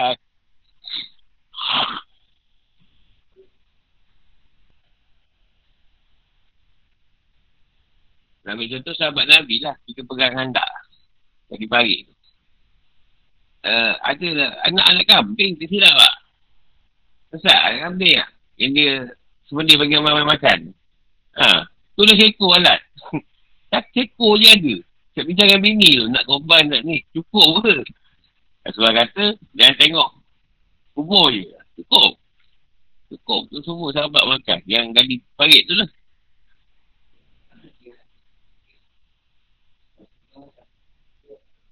Yelah, tentu betul Rasulullah panggil semua kan. Rasulullah kata jangan tengok. Kubur je. Dia pernah buat juga tu. Tapi buat kat minyak kereta. Minyak kereta nak habis duit tak ada. Jangan tengok kereta. Jalan je.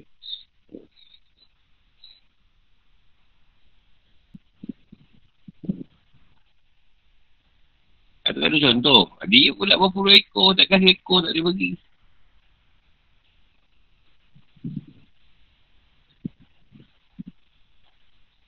Ada orang, dia nak ubah.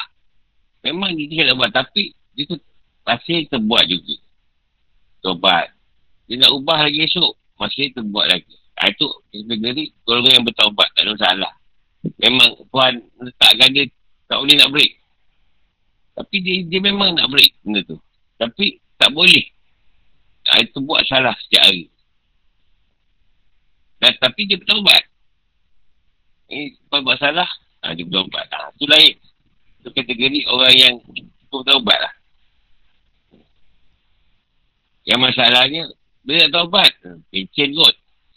Lama sangat tu. Umur umur dua puluh. Pencen lama lagi. tiga puluh lima tahun lagi. Taubat tu tak ditunggu lah. Kalau datang, seluruh bertaubat tu taubat je.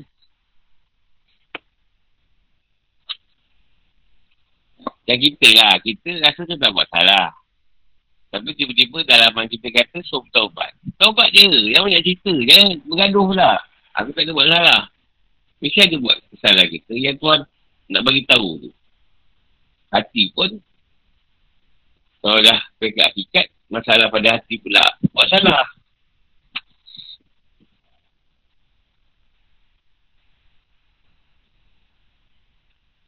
Dia panggil dosa hati.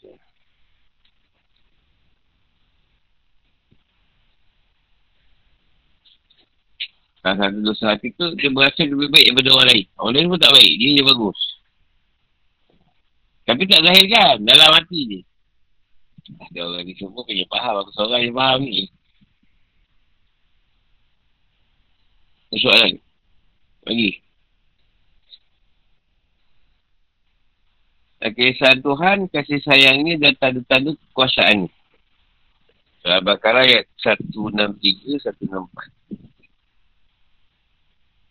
Sebenarnya saya tulis wajib. Wa ilahukum ilahu wahid. La ilaha illah wa rahmanur rahim. Inna fiha kisamawati wal-ard. Wa tila bilali wa nahar. Wa al-kulki lati tajri fil bahri. Ima yanfa'u nasa wa ma anzalallahu min nasama'i min ma'in fa'ahya bihil ard. Fa'ahya bihil ard. Arda ba'da maut. بعد موتها وبث فيها من كل دابة وتصريف الرياح والسحاب والسحاب المسخر بين السماء بين السماء والأرض لآيات لآيات لقوم يعقلون. Dan Tuhanmu adalah Tuhan yang Maha Esa, dan Tuhan selain Dia yang Maha Mengasih bagi Maha Penyayang. Sesungguhnya dalam penciptaan langit dan bumi, pergantian malam dan siang, kapal yang berlayar di laut dengan muatan yang bermanfaat bagi manusia. Apa yang diturunkan Allah dari langit berupa air, lalu dengan itu dihidupkannya bumi dalam mati. Yang ini kering, dan ditebarkan di dalamnya bermacam-macam binatang dan pengisaran, angin dan awan yang kenadikan antara langit dan bumi. Yang ini semua itu sungguh merupakan tanda-tanda kebesaran Allah bagi orang-orang yang mengerti. Al-Baqarah tiga sampai empat.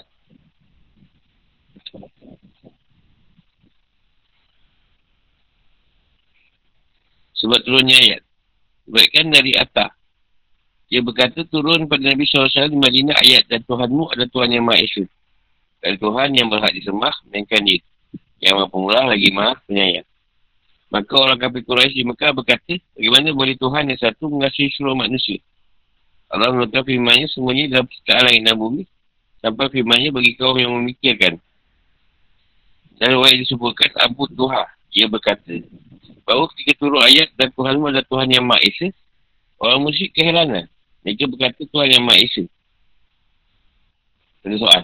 Kalau benar, benarnya Muhammad memberikan bukti kepada kita. Allah subhanahu wa taala pun menurunkan firman-Nya sesungguhnya dalam penciptaan langit dan bumi sehingga akhir ayat. Hubungan antara ayat. Islam menyebutkan dalam ayat terdahulu kepada orang kafir yang ingkar kepada ayat Allah. Kepada orang yang memiliki ayat dan hukuman mereka dengan dijauhkan dari rahmat Allah dan kekal dalam neraka jahanam.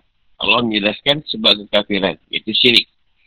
Allah subhanahu wa taala bermaksud mengobati penyakit kafiran mereka dengan membuktikan keesaan Allah subhanahu wa taala dengan memberikan tanda-tanda rahmat-Nya dan membuktikan bukti-bukti kekuasaan-Nya dan bahawa kebaikan hanya ada dengan berlindung kepada-Nya semata. Dia berfirman, Tuhan kalian yang berhak disembah yang sebenarnya adalah Allah yang di alam ini dari Tuhan selain Dia dan yang rahmat-Nya meliputi segala sesuatu. Tangannya lah manfaat dan kebaikan dan Dia Maha Kuasa untuk menolak mudarat dan kejahatan. Dan itu janganlah kalian menyekutukan sesuatu pun dengannya. Baik penyekutuan sifat uluhiyah, iaitu meyakini bahawa di antara makhluk-makhluk ini ada yang menyertai Allah atau membantunya dalam perbuatan-perbuatannya. Ataupun menyekutukan sifat rububiyah, iaitu menisbatkan penciptaan dan pengaturan alam ini kepada selain Dia. Mengambil hukum syariat, ibadah, halal, haram dari selain Dia. Allah subhanahu wa taala berfirman, mereka menjadikan orang-orang alim, iaitu Yahudi dan rahib-rahibnya Nasrani sebagai Tuhan selain Allah. At-Taubah tiga puluh satu. Jadi firman Allah, La ilaha illallah, merupakan penyataan tentang keesaan Allah dengan menafikan selain Dia dan mengakui dirinya. Sedang firman Ar-Rahmanur Rahim bermakna yang menimpakan semua nikmat, baik yang pokok maupun yang cabar, dan yang selendil tidak ada yang memiliki sifat ini. Kerana segala sesuatu selendil hanya ada dua jenis, nikmat atau penerima nikmat. Allah Ta'ala memilih menyebutkan sifat Maha Esa dan Maha Penyayang dan tidak memilih sifat-sifat lainnya dengan tujuan untuk mengingatkan orang kafir yang menyembunyikan kebenaran bahawa tidak ada tempat pelindung dari azab Allah bagi mereka selain kepadanya, disamping untuk merangsang mereka untuk bertaubat dan tidak berputus asa dari kurnianya. Sebenarnya Allah Subhanahu memaparkan bukti-bukti keesaan dan kekuasaan serta rahmatnya dalam ini sendiri. Dijelaskan bahawa dia lah pencuci langit berikut segala benda yang ada di sana tanpa tiang dari bawahnya dan tanpa gantungan dari atas, dengan sangat indah dan amat teratur. Setiap benda langit bergerak pada garis edarnya dalam dalam waktu tertentu dan semuanya sangat harmoni berkat adanya gaya graviti. Minta-minta dan bulan beri cahaya dan menjadi bahan perhitungan bulan. Kemudian matahari bersinar dan menyuplai haiwan dan menyumbangkan haiwan dan tumbuhan dengan kehangatan. Allah Ta'ala berfirman, dia lah yang menjadikan matahari bersinar dan bulan bercahaya, dan dia lah menetapkan tempat-tempat orbitnya agar kamu mengetahui bilangan tahun dan perhitungan waktu. Yunus lima. Dan dia lah menjadikan bintang-bintang bagimu agar kamu menjadikannya petunjuk dalam kegelapan di darat dan di laut. Al-An'am sembilan puluh tiga. Kita bumi telah menjadikan bumi ini moderat. Moderat dan cocok bagi kehidupan yang tenang dan damai. Memenuhinya dengan sumber daya alam dan berbagai manfaat. Menundukkan, menundukkannya dengan untuk kepentingan manusia. Menciptakan di sana benda-benda mati, barang, barang tambang, sungai, haiwan dan tumbuhan. Tentukan tujuan dan hikmah bagi setiap makhluk. Jadi, dia, dia tidak menciptakan apapun di bumi ini secara sifri. Dan mudahkan bagi segala sesuatu di bumi, sarana-sarana kehidupan, rezeki, kelanggengan dan kelestarian sama masa hidupnya. Allah Ta'ala berfirman, dan di bumi itu terdapat tanda-tanda kebesaran Allah bagi orang-orang yang yakin. Az-Zariyat dua puluh. Cintaan langit dan bumi itu sendiri sedang mengandungi keagungan dan kudratnya, merupakan sebagian dari tanda-tanda rahmat ilahi kepada seluruh manusia demi menyempurnakan nikmat dan menimpakan rahmat kepada manusia serta memudahkan kehidupan yang layak, kemudahan dan kedamaian. Allah Ta'ala mengadakan pergantian siang dan malam serta membuat perbezaan pada keduanya pada empat musim akibat panjang pendeknya garis bujur dan garis lintang, perbezaan suhu, panas dan dingin serta perbezaan daerah dan negeri. Ini nyatakan dalam banyak ayat di antaranya. Dan dia pula yang menjadikan malam dan siang sedia berganti bagi orang yang ingin mengambil pelajaran atau orang yang ingin bersyukur. Al-Quran enam puluh dua. Dan kami jadikan malam dan siang sebagai dua tanda kebesaran kami ketika kami hapuskan tanda malam. Dan kami jadikan tanda siang itu telah agar kamu dapat mencari kurnia dari Tuhanmu dan agar kamu mengetahui bilangan tahun dan perhitungan waktu. Dan segala sesuatu telah kami terangkan dengan jelas. Al-Isra' dua belas. Ya Allah mudahkan bagi manusia sarana perjalanan serta pengangkutan malam-malam perdagangan dengan benda-benda berat antara negara dengan kapal layar, kapal api dan kapal bertenaga atom yang mampu mengangkut ratusan ribu ton, ton atau ton dan mainkan peran, peranan arbiter dalam situasi damai dan perang. Buktinya akan kisah Allah terlihat ketika dikaji cara pembuatannya, muatannya dan saingannya. Kisah, eh apa ni? Desainnya. Kisahnya pengetahuan tentang tabiat air, hukum, masa benda, serta tabiat udara, uap dan listrik. Hal itu hanya diketahui oleh para ilmuwan spesialis yang menemukan potensi-potensi ini dan mengendalikannya untuk manfaat manusia. Kapal-kapal masuk bahagian dari ciptaan Allah yang mengadakan sistem di alam ini dan yang kudratnya meliputi segala sesuatu.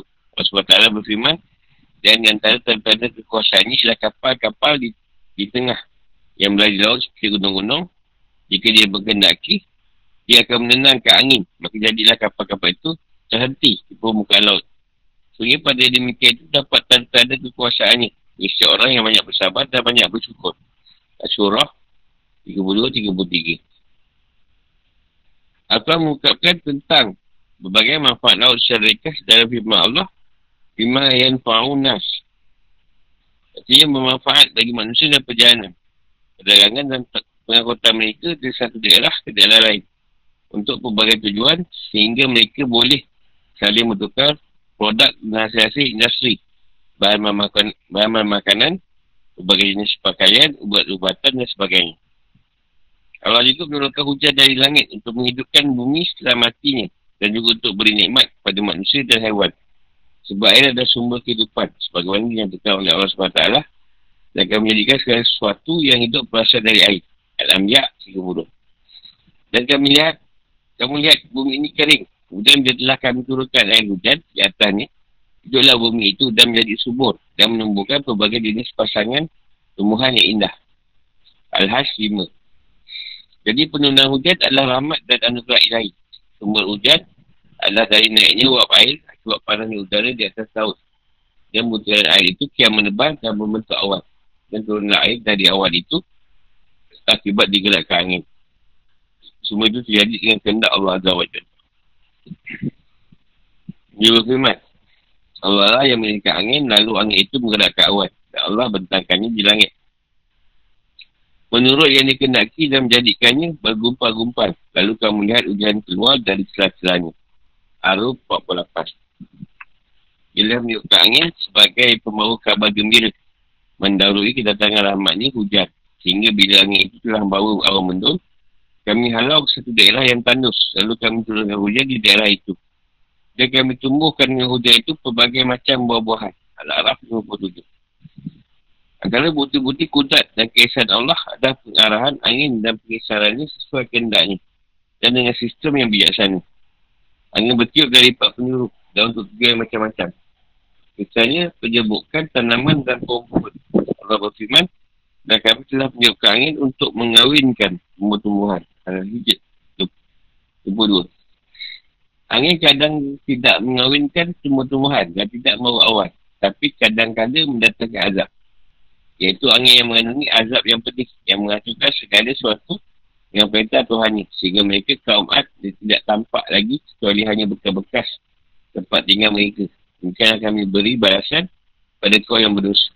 Al-Ahqaf dua puluh empat hingga dua puluh lima. Kerana kekuasaan Allah yang lain adalah tebalnya awan dan akumulasinya di udara. Dan dia mengendalikannya dan menyebarkannya untuk menurunkan hujan di pelbagai belahan bumi. Sesuai dengan suatu sistem tertentu. Hikmah yang luar biasa dan perkiraan yang menakjubkan. Semua fenomena alam ini adalah ibrah. Pelajaran bagi orang yang berakal. Memikirkan dan memerhatikan untuk memahami rahsia-rahsia dan keajaiban-keajaiban.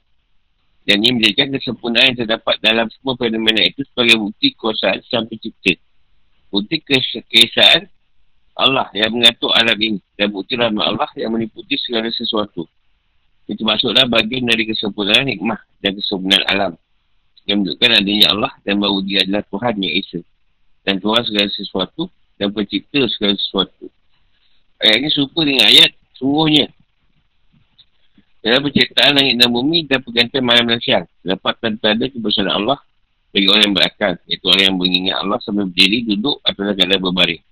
Dan mereka memikirkan tentang penciptaan langit dan bumi seraya berkata, ya Tuhan kami. Setelah engkau menciptakan ini dengan sia-sia. Maha suci engkau, melindungilah kami, kami dari azab neraka. Al-Imran seratus sembilan puluh hingga seratus sembilan puluh satu. Firmannya, ya Tuhan kami, adalah pujian kepada orang yang beriman yang berfikir dan menarik pelajaran dari fenomena alam. Sebab taklah mencela orang yang tidak mengambil iktibar dari mana makhluknya. Yang menunjukkan zat, sifat-sifat serta syariat dan takdirnya.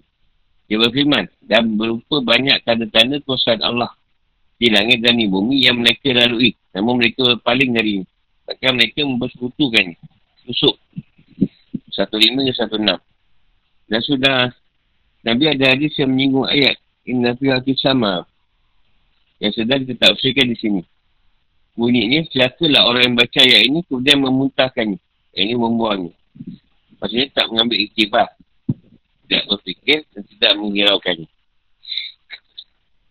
Fikir kehidupan atau hukum-hukum. Setelah memperingatkan manusia agar tidak menyembunyikan kebenaran, Allah subhanahu wa taala menjelaskan bahawa perkara pertama yang wajib ditampakkan dan tidak boleh disembunyikan adalah soal tauhid. Selanjutnya dia menyebutkan bukti dan pentingnya memikirkan keajaiban-keajaiban alam agar manusia tahu bahawa penciptaan alam ini pasti ada pelakunya yang tidak serupa dengan suatu pun. Dalam ayat, wa ilahu kum ilahu wahid. Allah menyatakan baru hanya dirinya lah yang memiliki sifat uluhiyah, ketuhanan, dan baru tiada sekutu baginya. Ialah Allah yang Maha Esa, yang Maha Tunggal, yang menjadi tempat bergantungnya segala sesuatu, dan tidak tiada Tuhan selain dia. Ialah Tuhan yang Maha Pengasih lagi Maha Penyayang. Dan hadis diriwayatkan dari Asma binti Yazid disahkan Rasulullah sallallahu alaihi wasallam bersabda, nama Allah yang paling agung terdapat dalam ayat ini, dan Tuhanmu adalah Tuhan yang Maha Esa. Wailah hukum dia lah. Tak ada Tuhan yang berhak disembah melainkan dia yang Maha Pemurah lagi Maha Penyayang. Dan ayat ini alif lam mim. Allah tidak ada Tuhan yang berhak disembah melainkan dia yang hidup kekal lagi terus menerus mengurus mak- makhluknya. Firmannya, la ilaha illallah huwa. Prinsip nafi. Yang ini, penyangkalan dan isbat, penetapan. Bagian pertamanya, yakni kalimah tiada Tuhan adalah penyataan kekafiran. Tapi kalau kalimah ini diteruskan, maka itulah iman. Maknanya kalimah ini adalah tiada Tuhan yang berhak disembah selain Allah. Imam Muslim meriwayatkan dari Nabi sallallahu alaihi wasallam bahawa beliau pernah bersabda, siapa ucapan terakhirnya adalah tiada Tuhan selain Allah, saya ia masuk surga. Hadis riwayat Muslim. Siapa yang mengucap di ayat-ayat ni.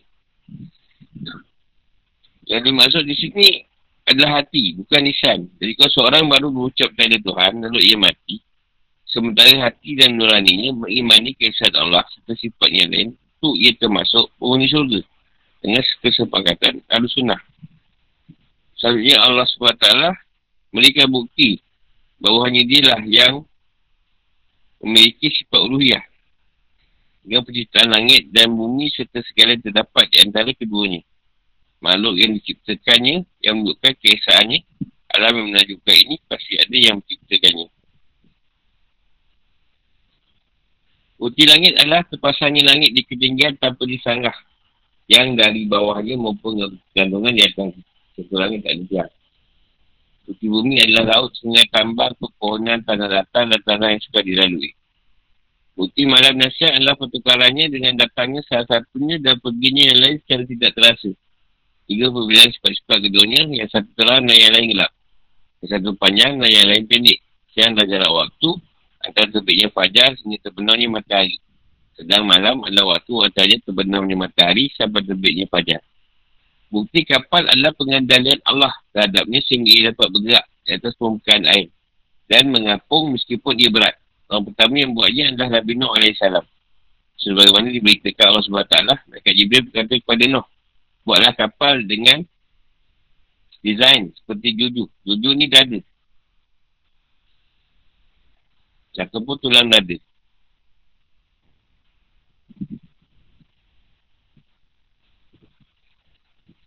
Atau jujur burung, dada burung. Nuh lantas membuatnya sesuai dengan petunjuk Jibril. Jadi kapal adalah burung yang terbalik dan airnya di bawah, setara dengan udara di atasnya. Kalau kapal ditunjukkan Allah buat manusia, berarti boleh mengharungi laut untuk tujuan apapun, baik untuk berdagang maupun ibadah, misalnya haji dan jihad. Bukti hujan adalah cara terbentuknya akumulasinya atau ketetapannya, penyebarannya, penyegaran alam dengannya, dan mengeluarkan tumbuhan dan rezeki. Sebagian dari air hujan itu lantas tersimpan di bumi sebagai cadangan air pada selain musim hujan. Bani firman Allah subhanahu wa taala, lalu kami menjadikan air itu menetap di bumi. Al-Mu'minun lapan belas. Sementara itu di langit terdapat pelbagai macam haiwan. Allah subhanahu wa taala berfirman, dan dia tebarkan di dalamnya bermacam-macam binatang. Al-Baqarah seratus enam puluh empat.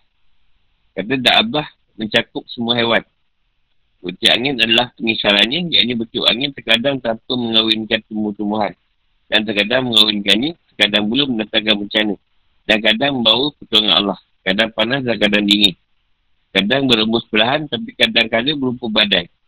Abu Daud meriwayatkan dari Abu Hurairah. Dia berkata, aku pernah mendengar Rasulullah sallallahu alaihi wasallam bersabda, angin adalah bagian dari rahmat Allah. Ia bawa rahmat dan bawa azab. Dan itu bila kalian melihatnya, jangan mencelanya, tapi mintalah kepada Allah kebaikannya. Kita berlindunglah kepadanya dari keburukan. Sesuai Abu Daud.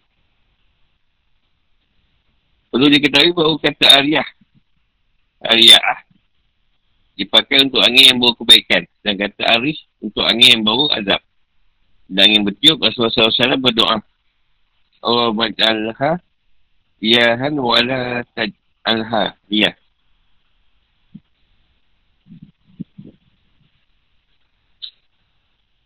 Atau wa'ala taj'alha rih. Jadikanlah angin ini riah. Riah angin yang bawa kebaikan. Dan jadikan ia rih angin yang bawa azab. Asal-usul penamaan ini adalah kerana angin azab betul keras dan rapat bagai-bagainya. Macam ribut taufan lah. Seolah-olah ia adalah satu badan. Sedangkan angin rahmat lembut dan terpisah-pisah bagiannya. Yang angin super-super bahasa lah.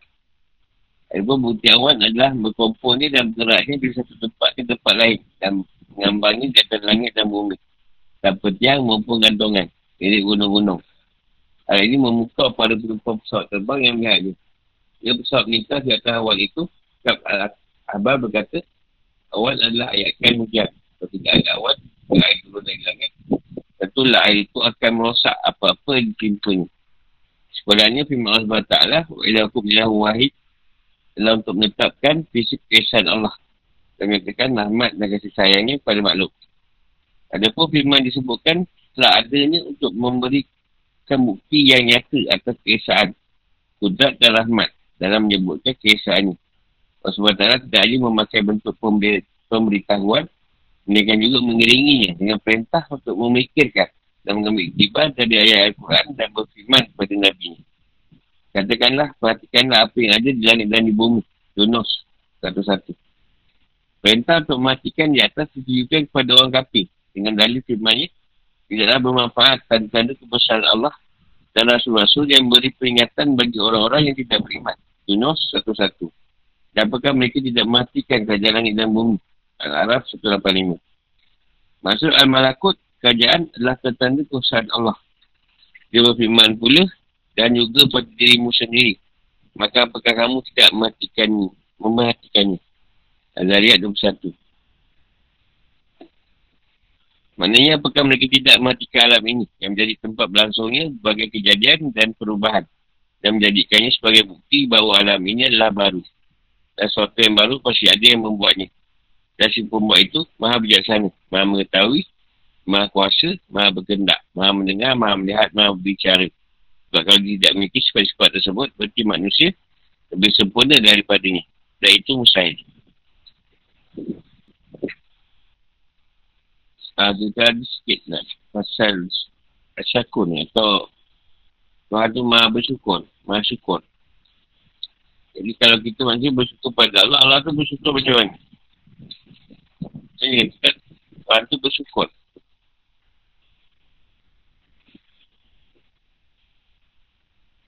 Itu tadi yang belakang ni ayat tadi tak? Lupa nak tanya.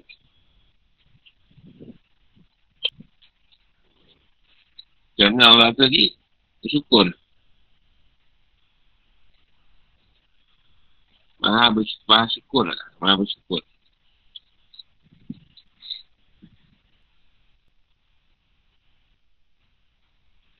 Tuhan tu syukur dari sudut dia yang memberi nikmat. Yang manusia punya bersyukur pada yang memberi nikmat. Sebab manusia tadi menerima nikmat tu. Jadi dia punya syukur pada yang memberi nikmat. Syukur Tuhan tu sebagai pemberi nikmat. Dia yang beri nikmat pada kita.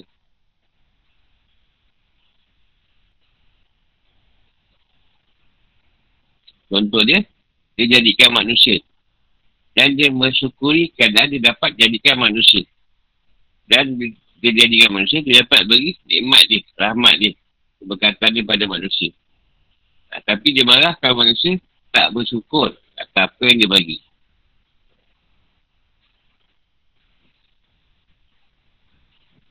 Usuh, kau pasal usuh. Usuh dah soalan. Usuh. Usuh ada soalan ni. Sampai call ni. Oh. Tak kau you nak tanya nak telefon boleh ke? Tak masalah.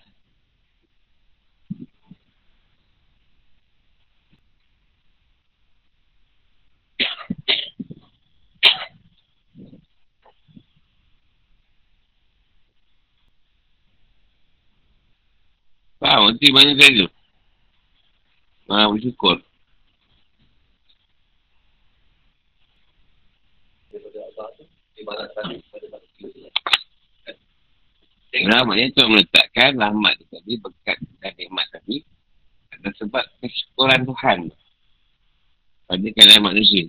Jadi dia nak manusia syukur pada dia. Ha. Tapi manusia kufur. Kan kufur nikmat dia panggil. Engkar. Tak mau bersyukur. Betul lah pandilah. Ha, bila kita sihat, kita bersyukur. Tak sihat, tak bersyukur. Senang bersyukur, susah tak bersyukur. Ha. Sedangkan Tuhan tak pernah pilih siapa pun. Bagi nikmat kan. Semua dia bagi. Rahmat dia, berkat dia. Atau dia kata maksud tak berfikir.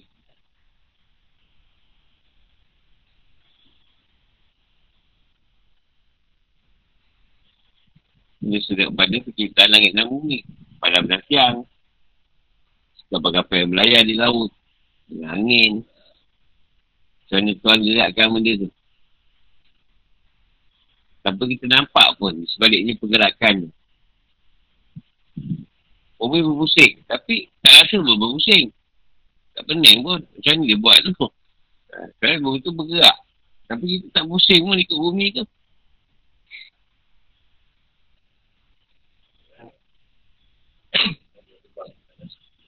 Ha. Dia kata esok kita tengok. Tengok tu sebenarnya nak suruh isakan je. Kesaan ni sebenarnya semua ni dia. Tu je kesaan. Semua ni dia. Tu memang yang aku menaruh hari. Kata-kata Tuhan tu. Satu.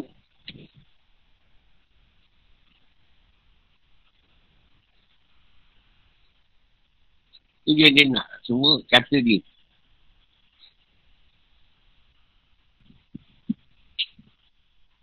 Contoh, paling senang duit lah. Orang mereka duit. Dia kata orang tu dia bagi duit. Sedangkan rezeki tu Allah yang bagi. Orang kata cuma sampaikan je duit tu.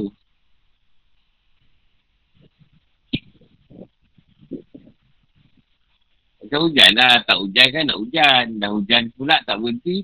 Bising pula. Dah tak berangin, tak ada angin. Dah angin kuat lagi bertaufan pula. Bising tu. Nabi terus.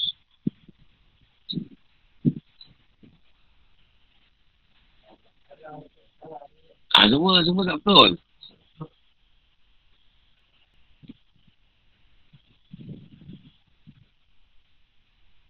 Ha, tu yang kata kupon nikmat lah. Tak memandang. Esok tu asal tengok lagi dalam bumi. Siapa yang bikin? Aku yang bikin kan sendiri. Allah kata aku yang buat.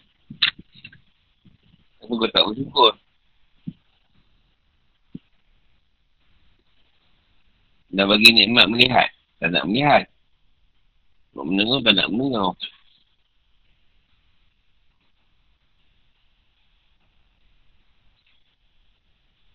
Dan satu lagi, kesyukuran Allah bagi tu tadi. Tiadakan semua.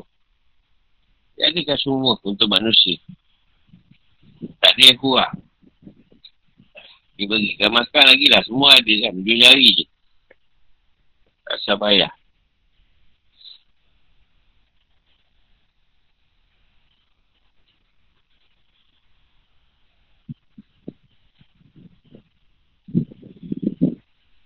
Dan semua kita sign lah.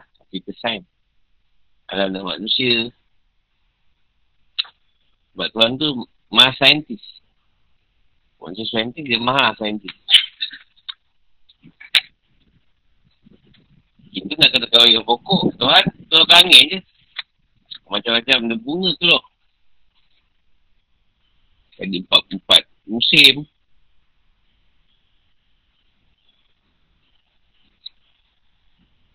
Ada siang, ada malam, ada malam, ada siang. Dan tak ada pula pertukaran siang dan malam. Tadi tiba-tiba nak tukar je boleh bergegor. Orang nak, nak siang. Ha, nak tukar malam balik, bergegor lagi.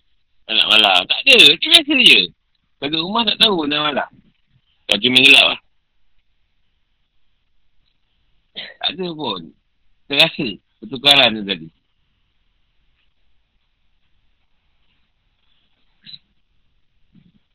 Semua dalam keadaan yang, yang biasa je.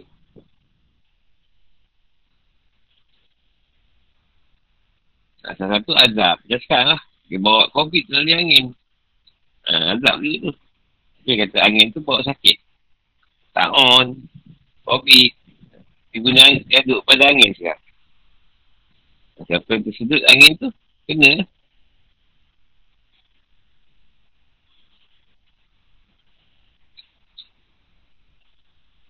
Cuma masalah sekarang, kalau dia COVID, dia nak bagi ke semua orang. Dia kena COVID.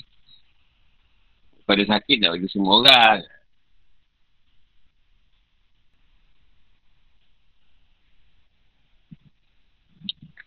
Nak semua orang tahulah dia kena COVID, eh. Nak semua orang tahu dia sakit.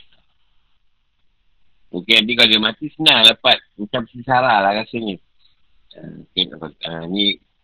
dia lagi di syurga. Dia tak ada masalah kasih sarah tu. Yang masalah orang ni. Yang yang membuat bermacam-macam keadaan. Tak seolah-olah macam dia je yang mati. Ramai lagi yang yang mati. Kenapa tak di... yang lain tu tak di... dikeluarkan cerita.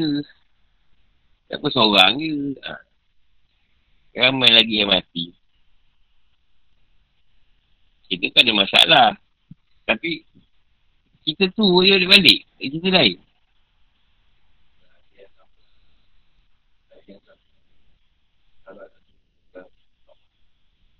Madinah. Tak ada pula masuk. Adalah seorang tu yang letak. Dia pun ustaz lah. Adalah orang biasa letak juga.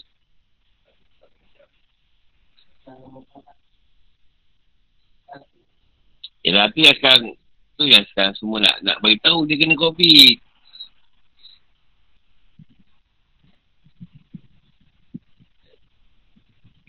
Yalah kadang-kadang ada setengah orang, dia tak faham. Dia minta orang doa kat Facebook. Doa lah, so, ni sakit. Sebenarnya, ramai tak berdoa untuk dia. Mencelakakan dia ada lah. Nah, jadi tak payahlah, minta lah doa kat orang yang memang doa dia. Kita rasa boleh sampai kat tu. Tak, cari lah. Kawan-kawan kita apa yang kita rasa dia doa dengan kita. Tak payah sampai takkan status.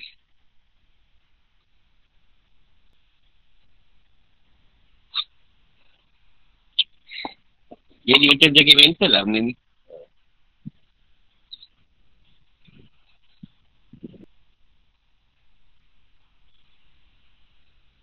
Jadi sebutlah, bukan maksudnya seorang tadi. Dia sebut dalam Allah tu, nak mati disebut. Dia ada dalam Allah, disebut dalam Allah. Maknanya orang ni tadi dah memang beriman dengan Allah. Bukan sebelum mati dah sebut dalam Allah. Maknanya dah ada pada hati dia tu. Kesaan Tuhan tadi. Dah keperluan pada Tuhan, dah ada. Nah, bukan maksudnya dah hujung-hujung bersebut dalam Allah. Itu yang dipaham oleh pendeta. Pederi-pederi. Hujung-hujung dia, ucap. Ini orang syurga tu. Takkan tak beriman. Iman tu dengan hati kita. Bukan sebutkan lidah dari Allah. Oh bagus mati sebab cuba dari Allah. Bagus. Tak. Dah tentu lagi. Lagi-lagi pun nak mati sebab dari Allah juga. Adalah dia punya pen, apa penilaian kacau.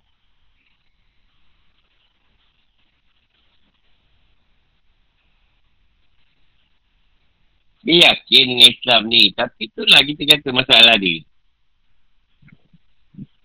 Nak terima. Bukan Rasulullah bawa. Itu je. Itu yang bila jadi benda tu ramai sedok. Ramai tu pula masuk Islam.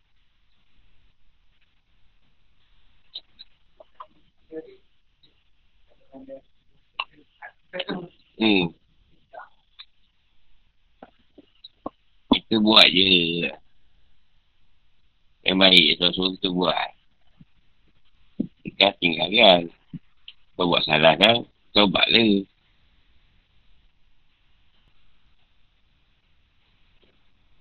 Kita cerita dia seorang lah. Kalimah Nafis sebab tu kita cerita juga. La ilah tu tiada Tuhan. Kau sebut tu kafir. Kalau kita sambung, La ilah ilallah, tiada Tuhan selain Allah. Itu baru beriman. Ada kaiman api dan kaiman sebab.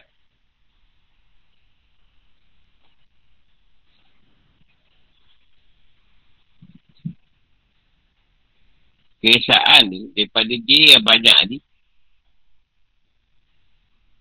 Ini daripada satu jadi banyak. Itu keesaan. Keesaan ni daripada dia satu Tuhan tadi. Esa dia tadi. Daripada satu jadi banyak. Kita pula sebut pasir tu Tuhan, pasir ni Tuhan, kereta Tuhan. Tak payah, semua dia dah. Semua asma dia, fa'an dia, sifat dia, zat dia, semua. Itu keesaan. Bila kita himpunkan yang banyak tadi, letakkan pada dia. Itu dipanggil ketauhidan. Tauhid.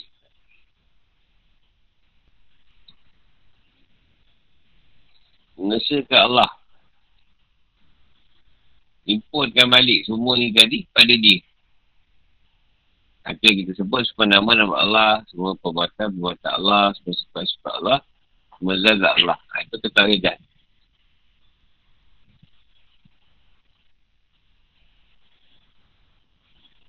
Kesaan tu daripada Allah yang satu, jadilah nama-nama kat dunia ni tadi. Daripada Allah yang satu tadi, jadilah semua perbuatan dalam alam ni. Daripada Allah yang satu tadi, jadilah semua sifat di alam ni. Daripada Allah yang satu tadi, jadilah semua zat di alam ni. Itu keesaan. Satu pada yang banyak.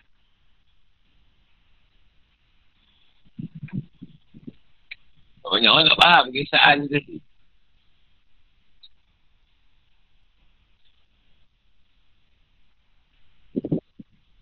Dan kita-kita manusia tadi nak mentauhidkan Allah.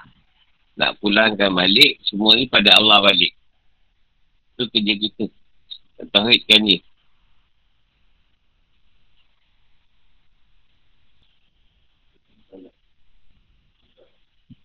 Tunggal kali kau tunggalkan dia.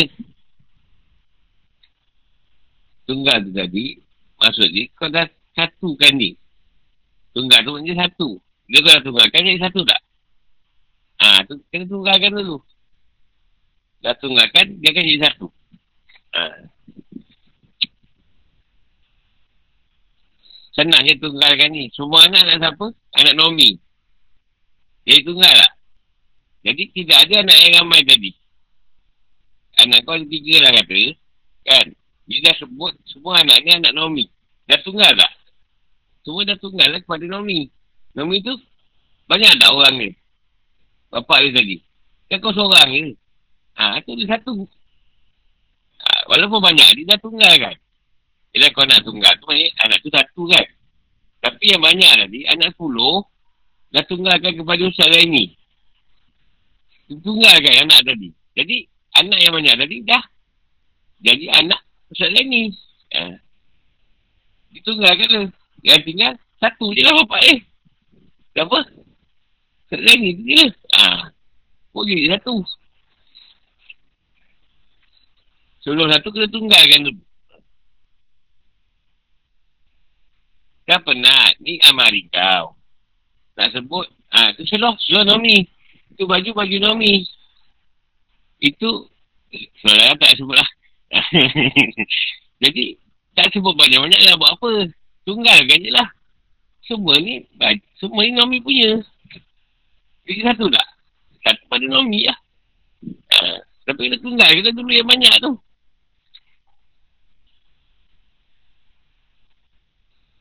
Faham? Ha. Macam aiskrim, nak sebutkan penat. Aiskrim Cornetto, aiskrim Magnum, Magnolia. Sebut je lah aiskrim. Apa ada aiskrim tu? Kau tengok lah sendiri. Jadi kita tunggalkan dia dulu. Pada satu nama. Aibu dia jadi satu. Satu tunggal. Lagi satu bawa kepada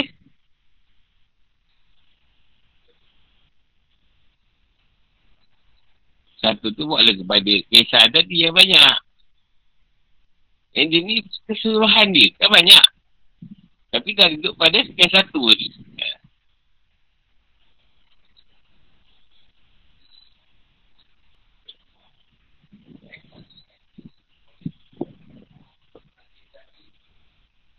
tu kita heran.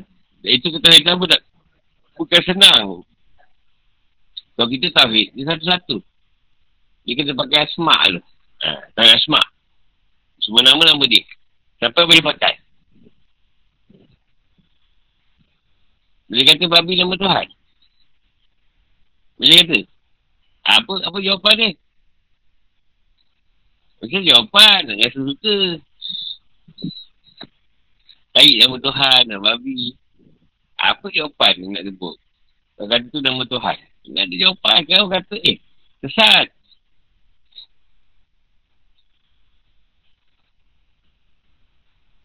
Babi tu nama Tuhan pada alam perbuatan. Nama yang Tuhan jadikan untuk alam perbuatan. Bukan sembah. Nama penyembahan Tuhan tu dia Allah. Ha, pada alam penyembahan. Ha, jadi nama-nama yang ada tadi Tuhan jadikan dalam alam apaan? Alam perbuatan. Ha, itu jawapan ni. Akhirnya terang kan? Kau tak kan? Kau kata, eh, boleh sembah lah. Dalam nama Tuhan.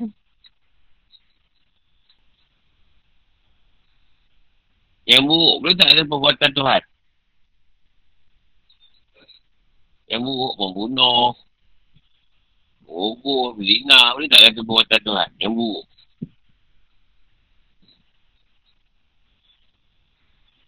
Boleh tak?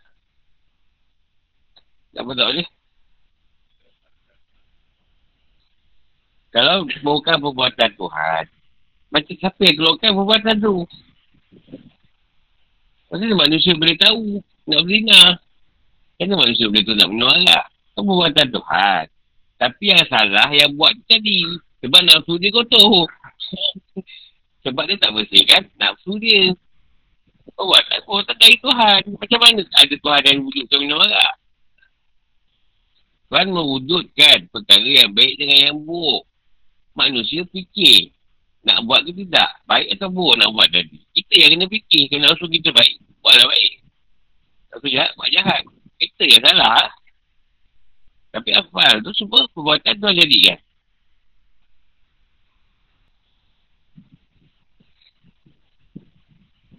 Engkau mencipta satu perkara lah.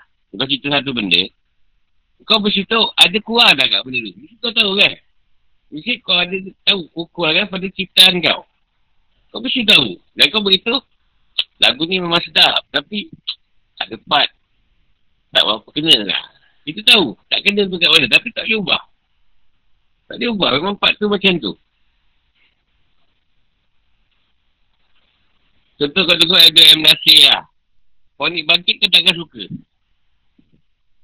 Apa ponik bangkit? Apa ponik tu kau takkan suka.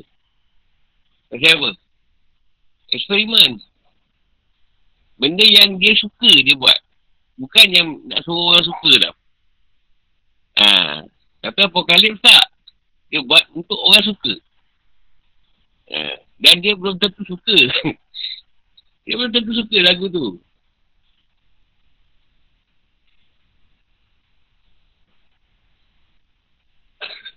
Faham tak? Haa.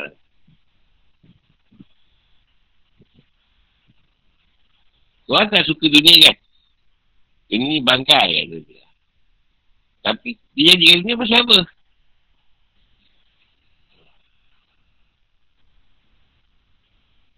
Dia nak buat tempat ujian tu kat mana? Macam kita nak pasal S P M takkan kat dekat jamban.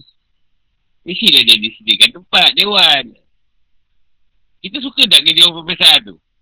Tak suka. Tak siapa suka berbeza. Sebab apa? Tak suka. Takut tak lulus. Ha. Jadi, orang mana suka pada masyar? Ha.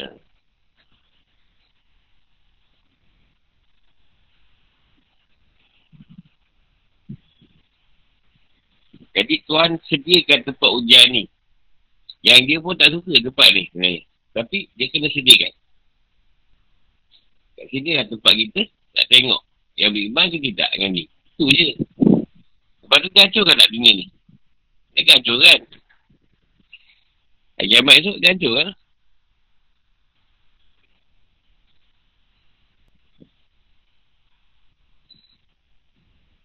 Contoh lah. Malaikat buat kerja untuk dia. Adakah Allah bergantung dengan malaikat tu? Setiap malaikat buat kerja untuk Tuhan. Adakah Tuhan bergantung dengan malaikat? Atau malaikat tu bergantung dengan Tuhan? Atau bergantung dengan Tuhan, apa jawapan dia? Kalau Tuhan bergantungkan dia, apa jawapan dia?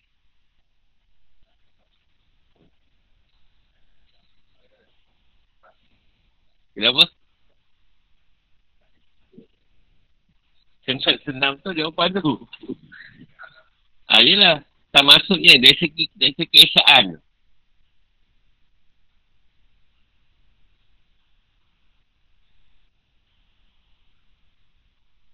Malaikat tu tak dia je. Tak Tuhan je kat malaikat tu. Ha. Ini dah ada Tuhan kat malaikat, macam mana? Malaikat boleh bergantung dengan Tuhan. Sebab dia kata tu zat aku. Ha, mana ada aku bergantung dengan malaikat? Aku jadikan dia zat aku. Ha.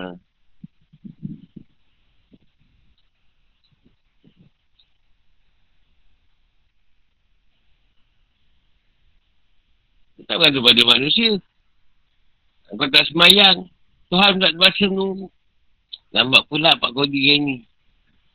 Uh, tak balik mati lagi. Tak semayang. Aku tunggu Pak Kodi semayang. Tak ada. Kita yang kena sembah dia. Dia tak heran pun. Kau nak sembah dia ke? Tak sembah dia tak. Sebab kau tak aku kata dia. Aku tahu kau ada baik dengan buruk.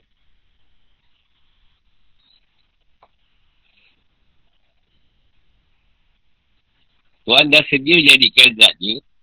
Dia keluarkan zat dia dan dia tidak bergantung dengan zat tu. Dia dah syarat keluarkan zat dia tapi tidak bergantung dengan zat tu. Alah dah sekarang lah. Kau duk, duk buat anak. Anak tu bergantung dengan kau ke? Kau bergantung dengan anak tu? Anak bergantung dengan kau. Mana dia, dia apa ni kau bergantung dengan dia pula? Ya, di sekolah. Ya, dah-dah tu habis tu okey sikit barang. Kau ambil masa. Tak sama je. Kita pun bergantung dengan Tuhan kan?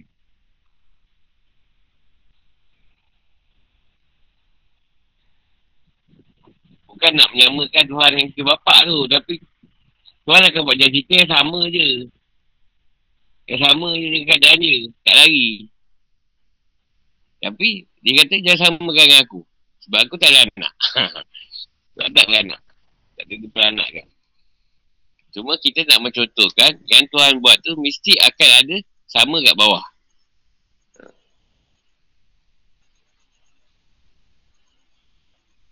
Mesti tak lari.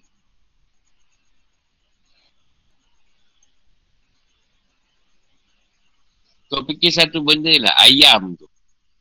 Daripada kepala dia ke, badan dia, kaki dia dua, sampai ke ekor dia ke, bontot dia ke, hati dia ke. Kau fikirlah kalau boleh. Tak boleh. Kerana Tuhan buat ayam tu je. Kan?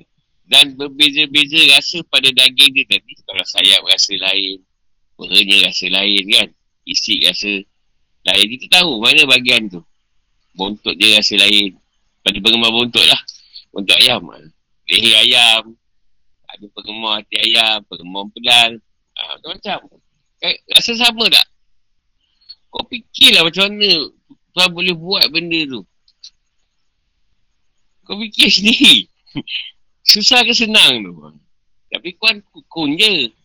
Tapi kalau orang tu berfikir benda tu, kau dah kalah lah. Tak payahlah kau nak belagak dengan Tuhan ni. Pak ayam tu pun bermacam-macam rasa dia letak. Ayam baru, belum lembu. Kambing lain. Jika manusia tengok benda tu je, dah menyerah takkan Tuhan? Dah menyerah lah, tak payahlah kau nak lawan. Ayam je baru, belum semut.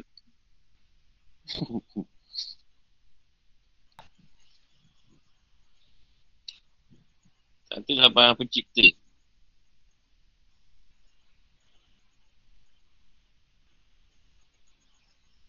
Kau tak terfikir, kau syak okok ni. Ha, kau apa pil sebenarnya. Kan lah. Tuan bagi tu.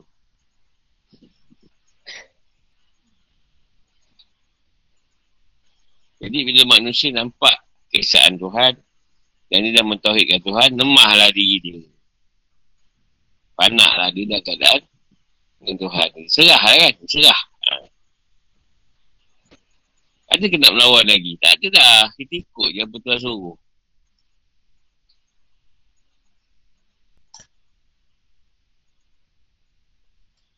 Tuhan ni macam ni lah. Kalau kau dekat dengan dia, macam kau ada anak. Kau masa anak tu, dia buat jahat sikit kau marah ke? Tak kan? Ha, itu kau dekat dengan Tuhan.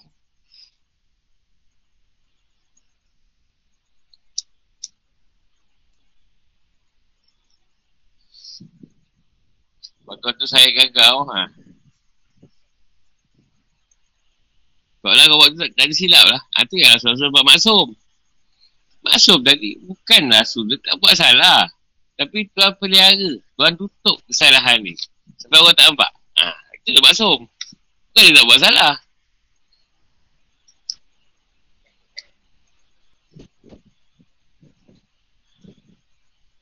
Ni cerita bukan cerita... Cerita aib ke apa lah. Tapi kita cerita juga. Kau memang baik semua. Kat boleh tidur belum tahu lagi bang.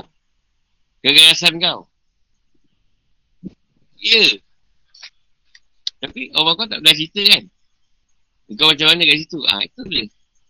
Sebab dia sayangkan kau. Tak cerita pun. Cerita memang baik. Kat boleh tidur belum tentu lagi. Ha. Ada contoh lah. Masih faham lah benda tu, bila kahwin. Ya, Ustaz. Ha, kita kat luar memang macam ni, baik. Kat bilik lu tentu lagi. Dia berdua kan. Siapa tahu kita berdua, dia tahu. Itu kan dengan Tuhan. Aku kata aku, rahsia aku pegang rahsia aku. Kau boleh beli bagi tu orang. Sebab tu Tuhan marah, bercerita rahsia dia. Yang dicontohkanlah suami isteri tadi. Contoh kat situ. Kau dah kekasih suami isteri, janganlah cerita. Simpanlah hal kau. Dalam bilik tidur simpan. Terus sabar keluar. Keluar, tak, biasa je lah. Itu kan saya mak salik, keluar-keluar bilik dia mulut. Tak, dia mulut tu dalam bilik. Itu terang cerita kan. Sebab tak perlu nak tunjuk yang kau tu rapat sangat dengan Tuhan. Tak ada orang tunjuk boleh dekat dengan Tuhan. Tapi dengan Tuhan yang tahu. Dia dekat dengan Tuhan tu macam mana, dia sendiri yang tahu. Ha? Yelah, kita nak sebut I love you dengan bini. Tak ada. Dia tahu kita sayang dia. Dia sayang kita, kita tahu. Tak sebut I love you yang, tak, itu tipu tu. Entah apa dia nak tu. Adalah benda dia nak tu. Tak masalah, I love you. Hmm. Ha. Tiba-tiba WhatsApp, I love you tadi. Eh, buat terbiat orang tu, tak ramai ni.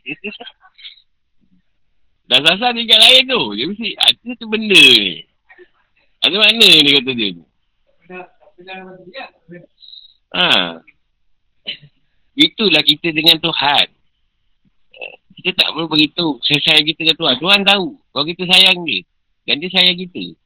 Itu ngasih kita lah sama lah. Bapak lah contoh. Orang lelaki. Dia tak pernah cakap penganak dia sayang sangat kan. Orang lelaki tak. Mak je. Kita mana dengan anak tak tahu. Tapi sayang. Sayang tak cakap. Itu ke Tuhan ke? Haa. Sebab tu Allah, Tuhan, kau sayang kita. Memang selalulah kita kena ujian. Tapi kalau dia nak sayang kita, faham-faham sendiri lah. Kita tak ada apa-apa pun. Hidup senang lenah, tengah-langgang ni, dia biar je. Macam kita lah. Kalau nak buat salah kan tegur kan. Tapi kalau tak apa sayang tu, nak tak kau lah, nak mampu-mampu lah. Kalau dulu aku konyol kau kat sungai lah. Kau macam ni bangai kau. Hmm. Itu yang kata bila kita solat apa, datang perasaan Tuhan sentuh tu sedih. Kan? Ha. Sampai kau pun tak tahu sebab apa kau nangis. Ha. Sebab dia sentuh. Dia tak beritahu. Aku sayang kau. Tak tak cakap macam tu. Itu sentuh pun. Kau iba, sebab, nangis. Lepas tu kita ngasih kita pun sama. Kita sayang dia, kita tak cakap. Dia pun tahu kita sayang dia. Ada kita betul dia sayang kita. Tak perlu luar. Kita tahu. Dan kita bukan perlu macam Mak Saleh tu, nak tunjuk kasih sayang jujur mulut depan orang kan. Esok lidah pula dah lama lah. Malu orang tengok. Ya, mana ada? Dalam bilik lah. Nak masak sampai pagi cium pipi. Eh, aku tak kerti nak buat lah. Orang cium pipi. Ah, bilik lain lah. Patutlah kita kata macam mana pun kita dalam bilik, bini yang tahu. Ganas tak ganas lelaki kau, lembut tak lembut je. Semua ada dalam tu.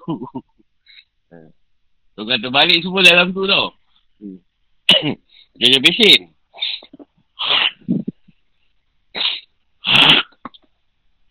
Ha? Ha, tu atas rasa. Itu kat kita dengan Allah. Lepas tu kita dekat dengan Tuhan, kita yang tahu macam mana. Nak cerita pun tak reti. Macam orang kita lah, tak ada nak cerita kan.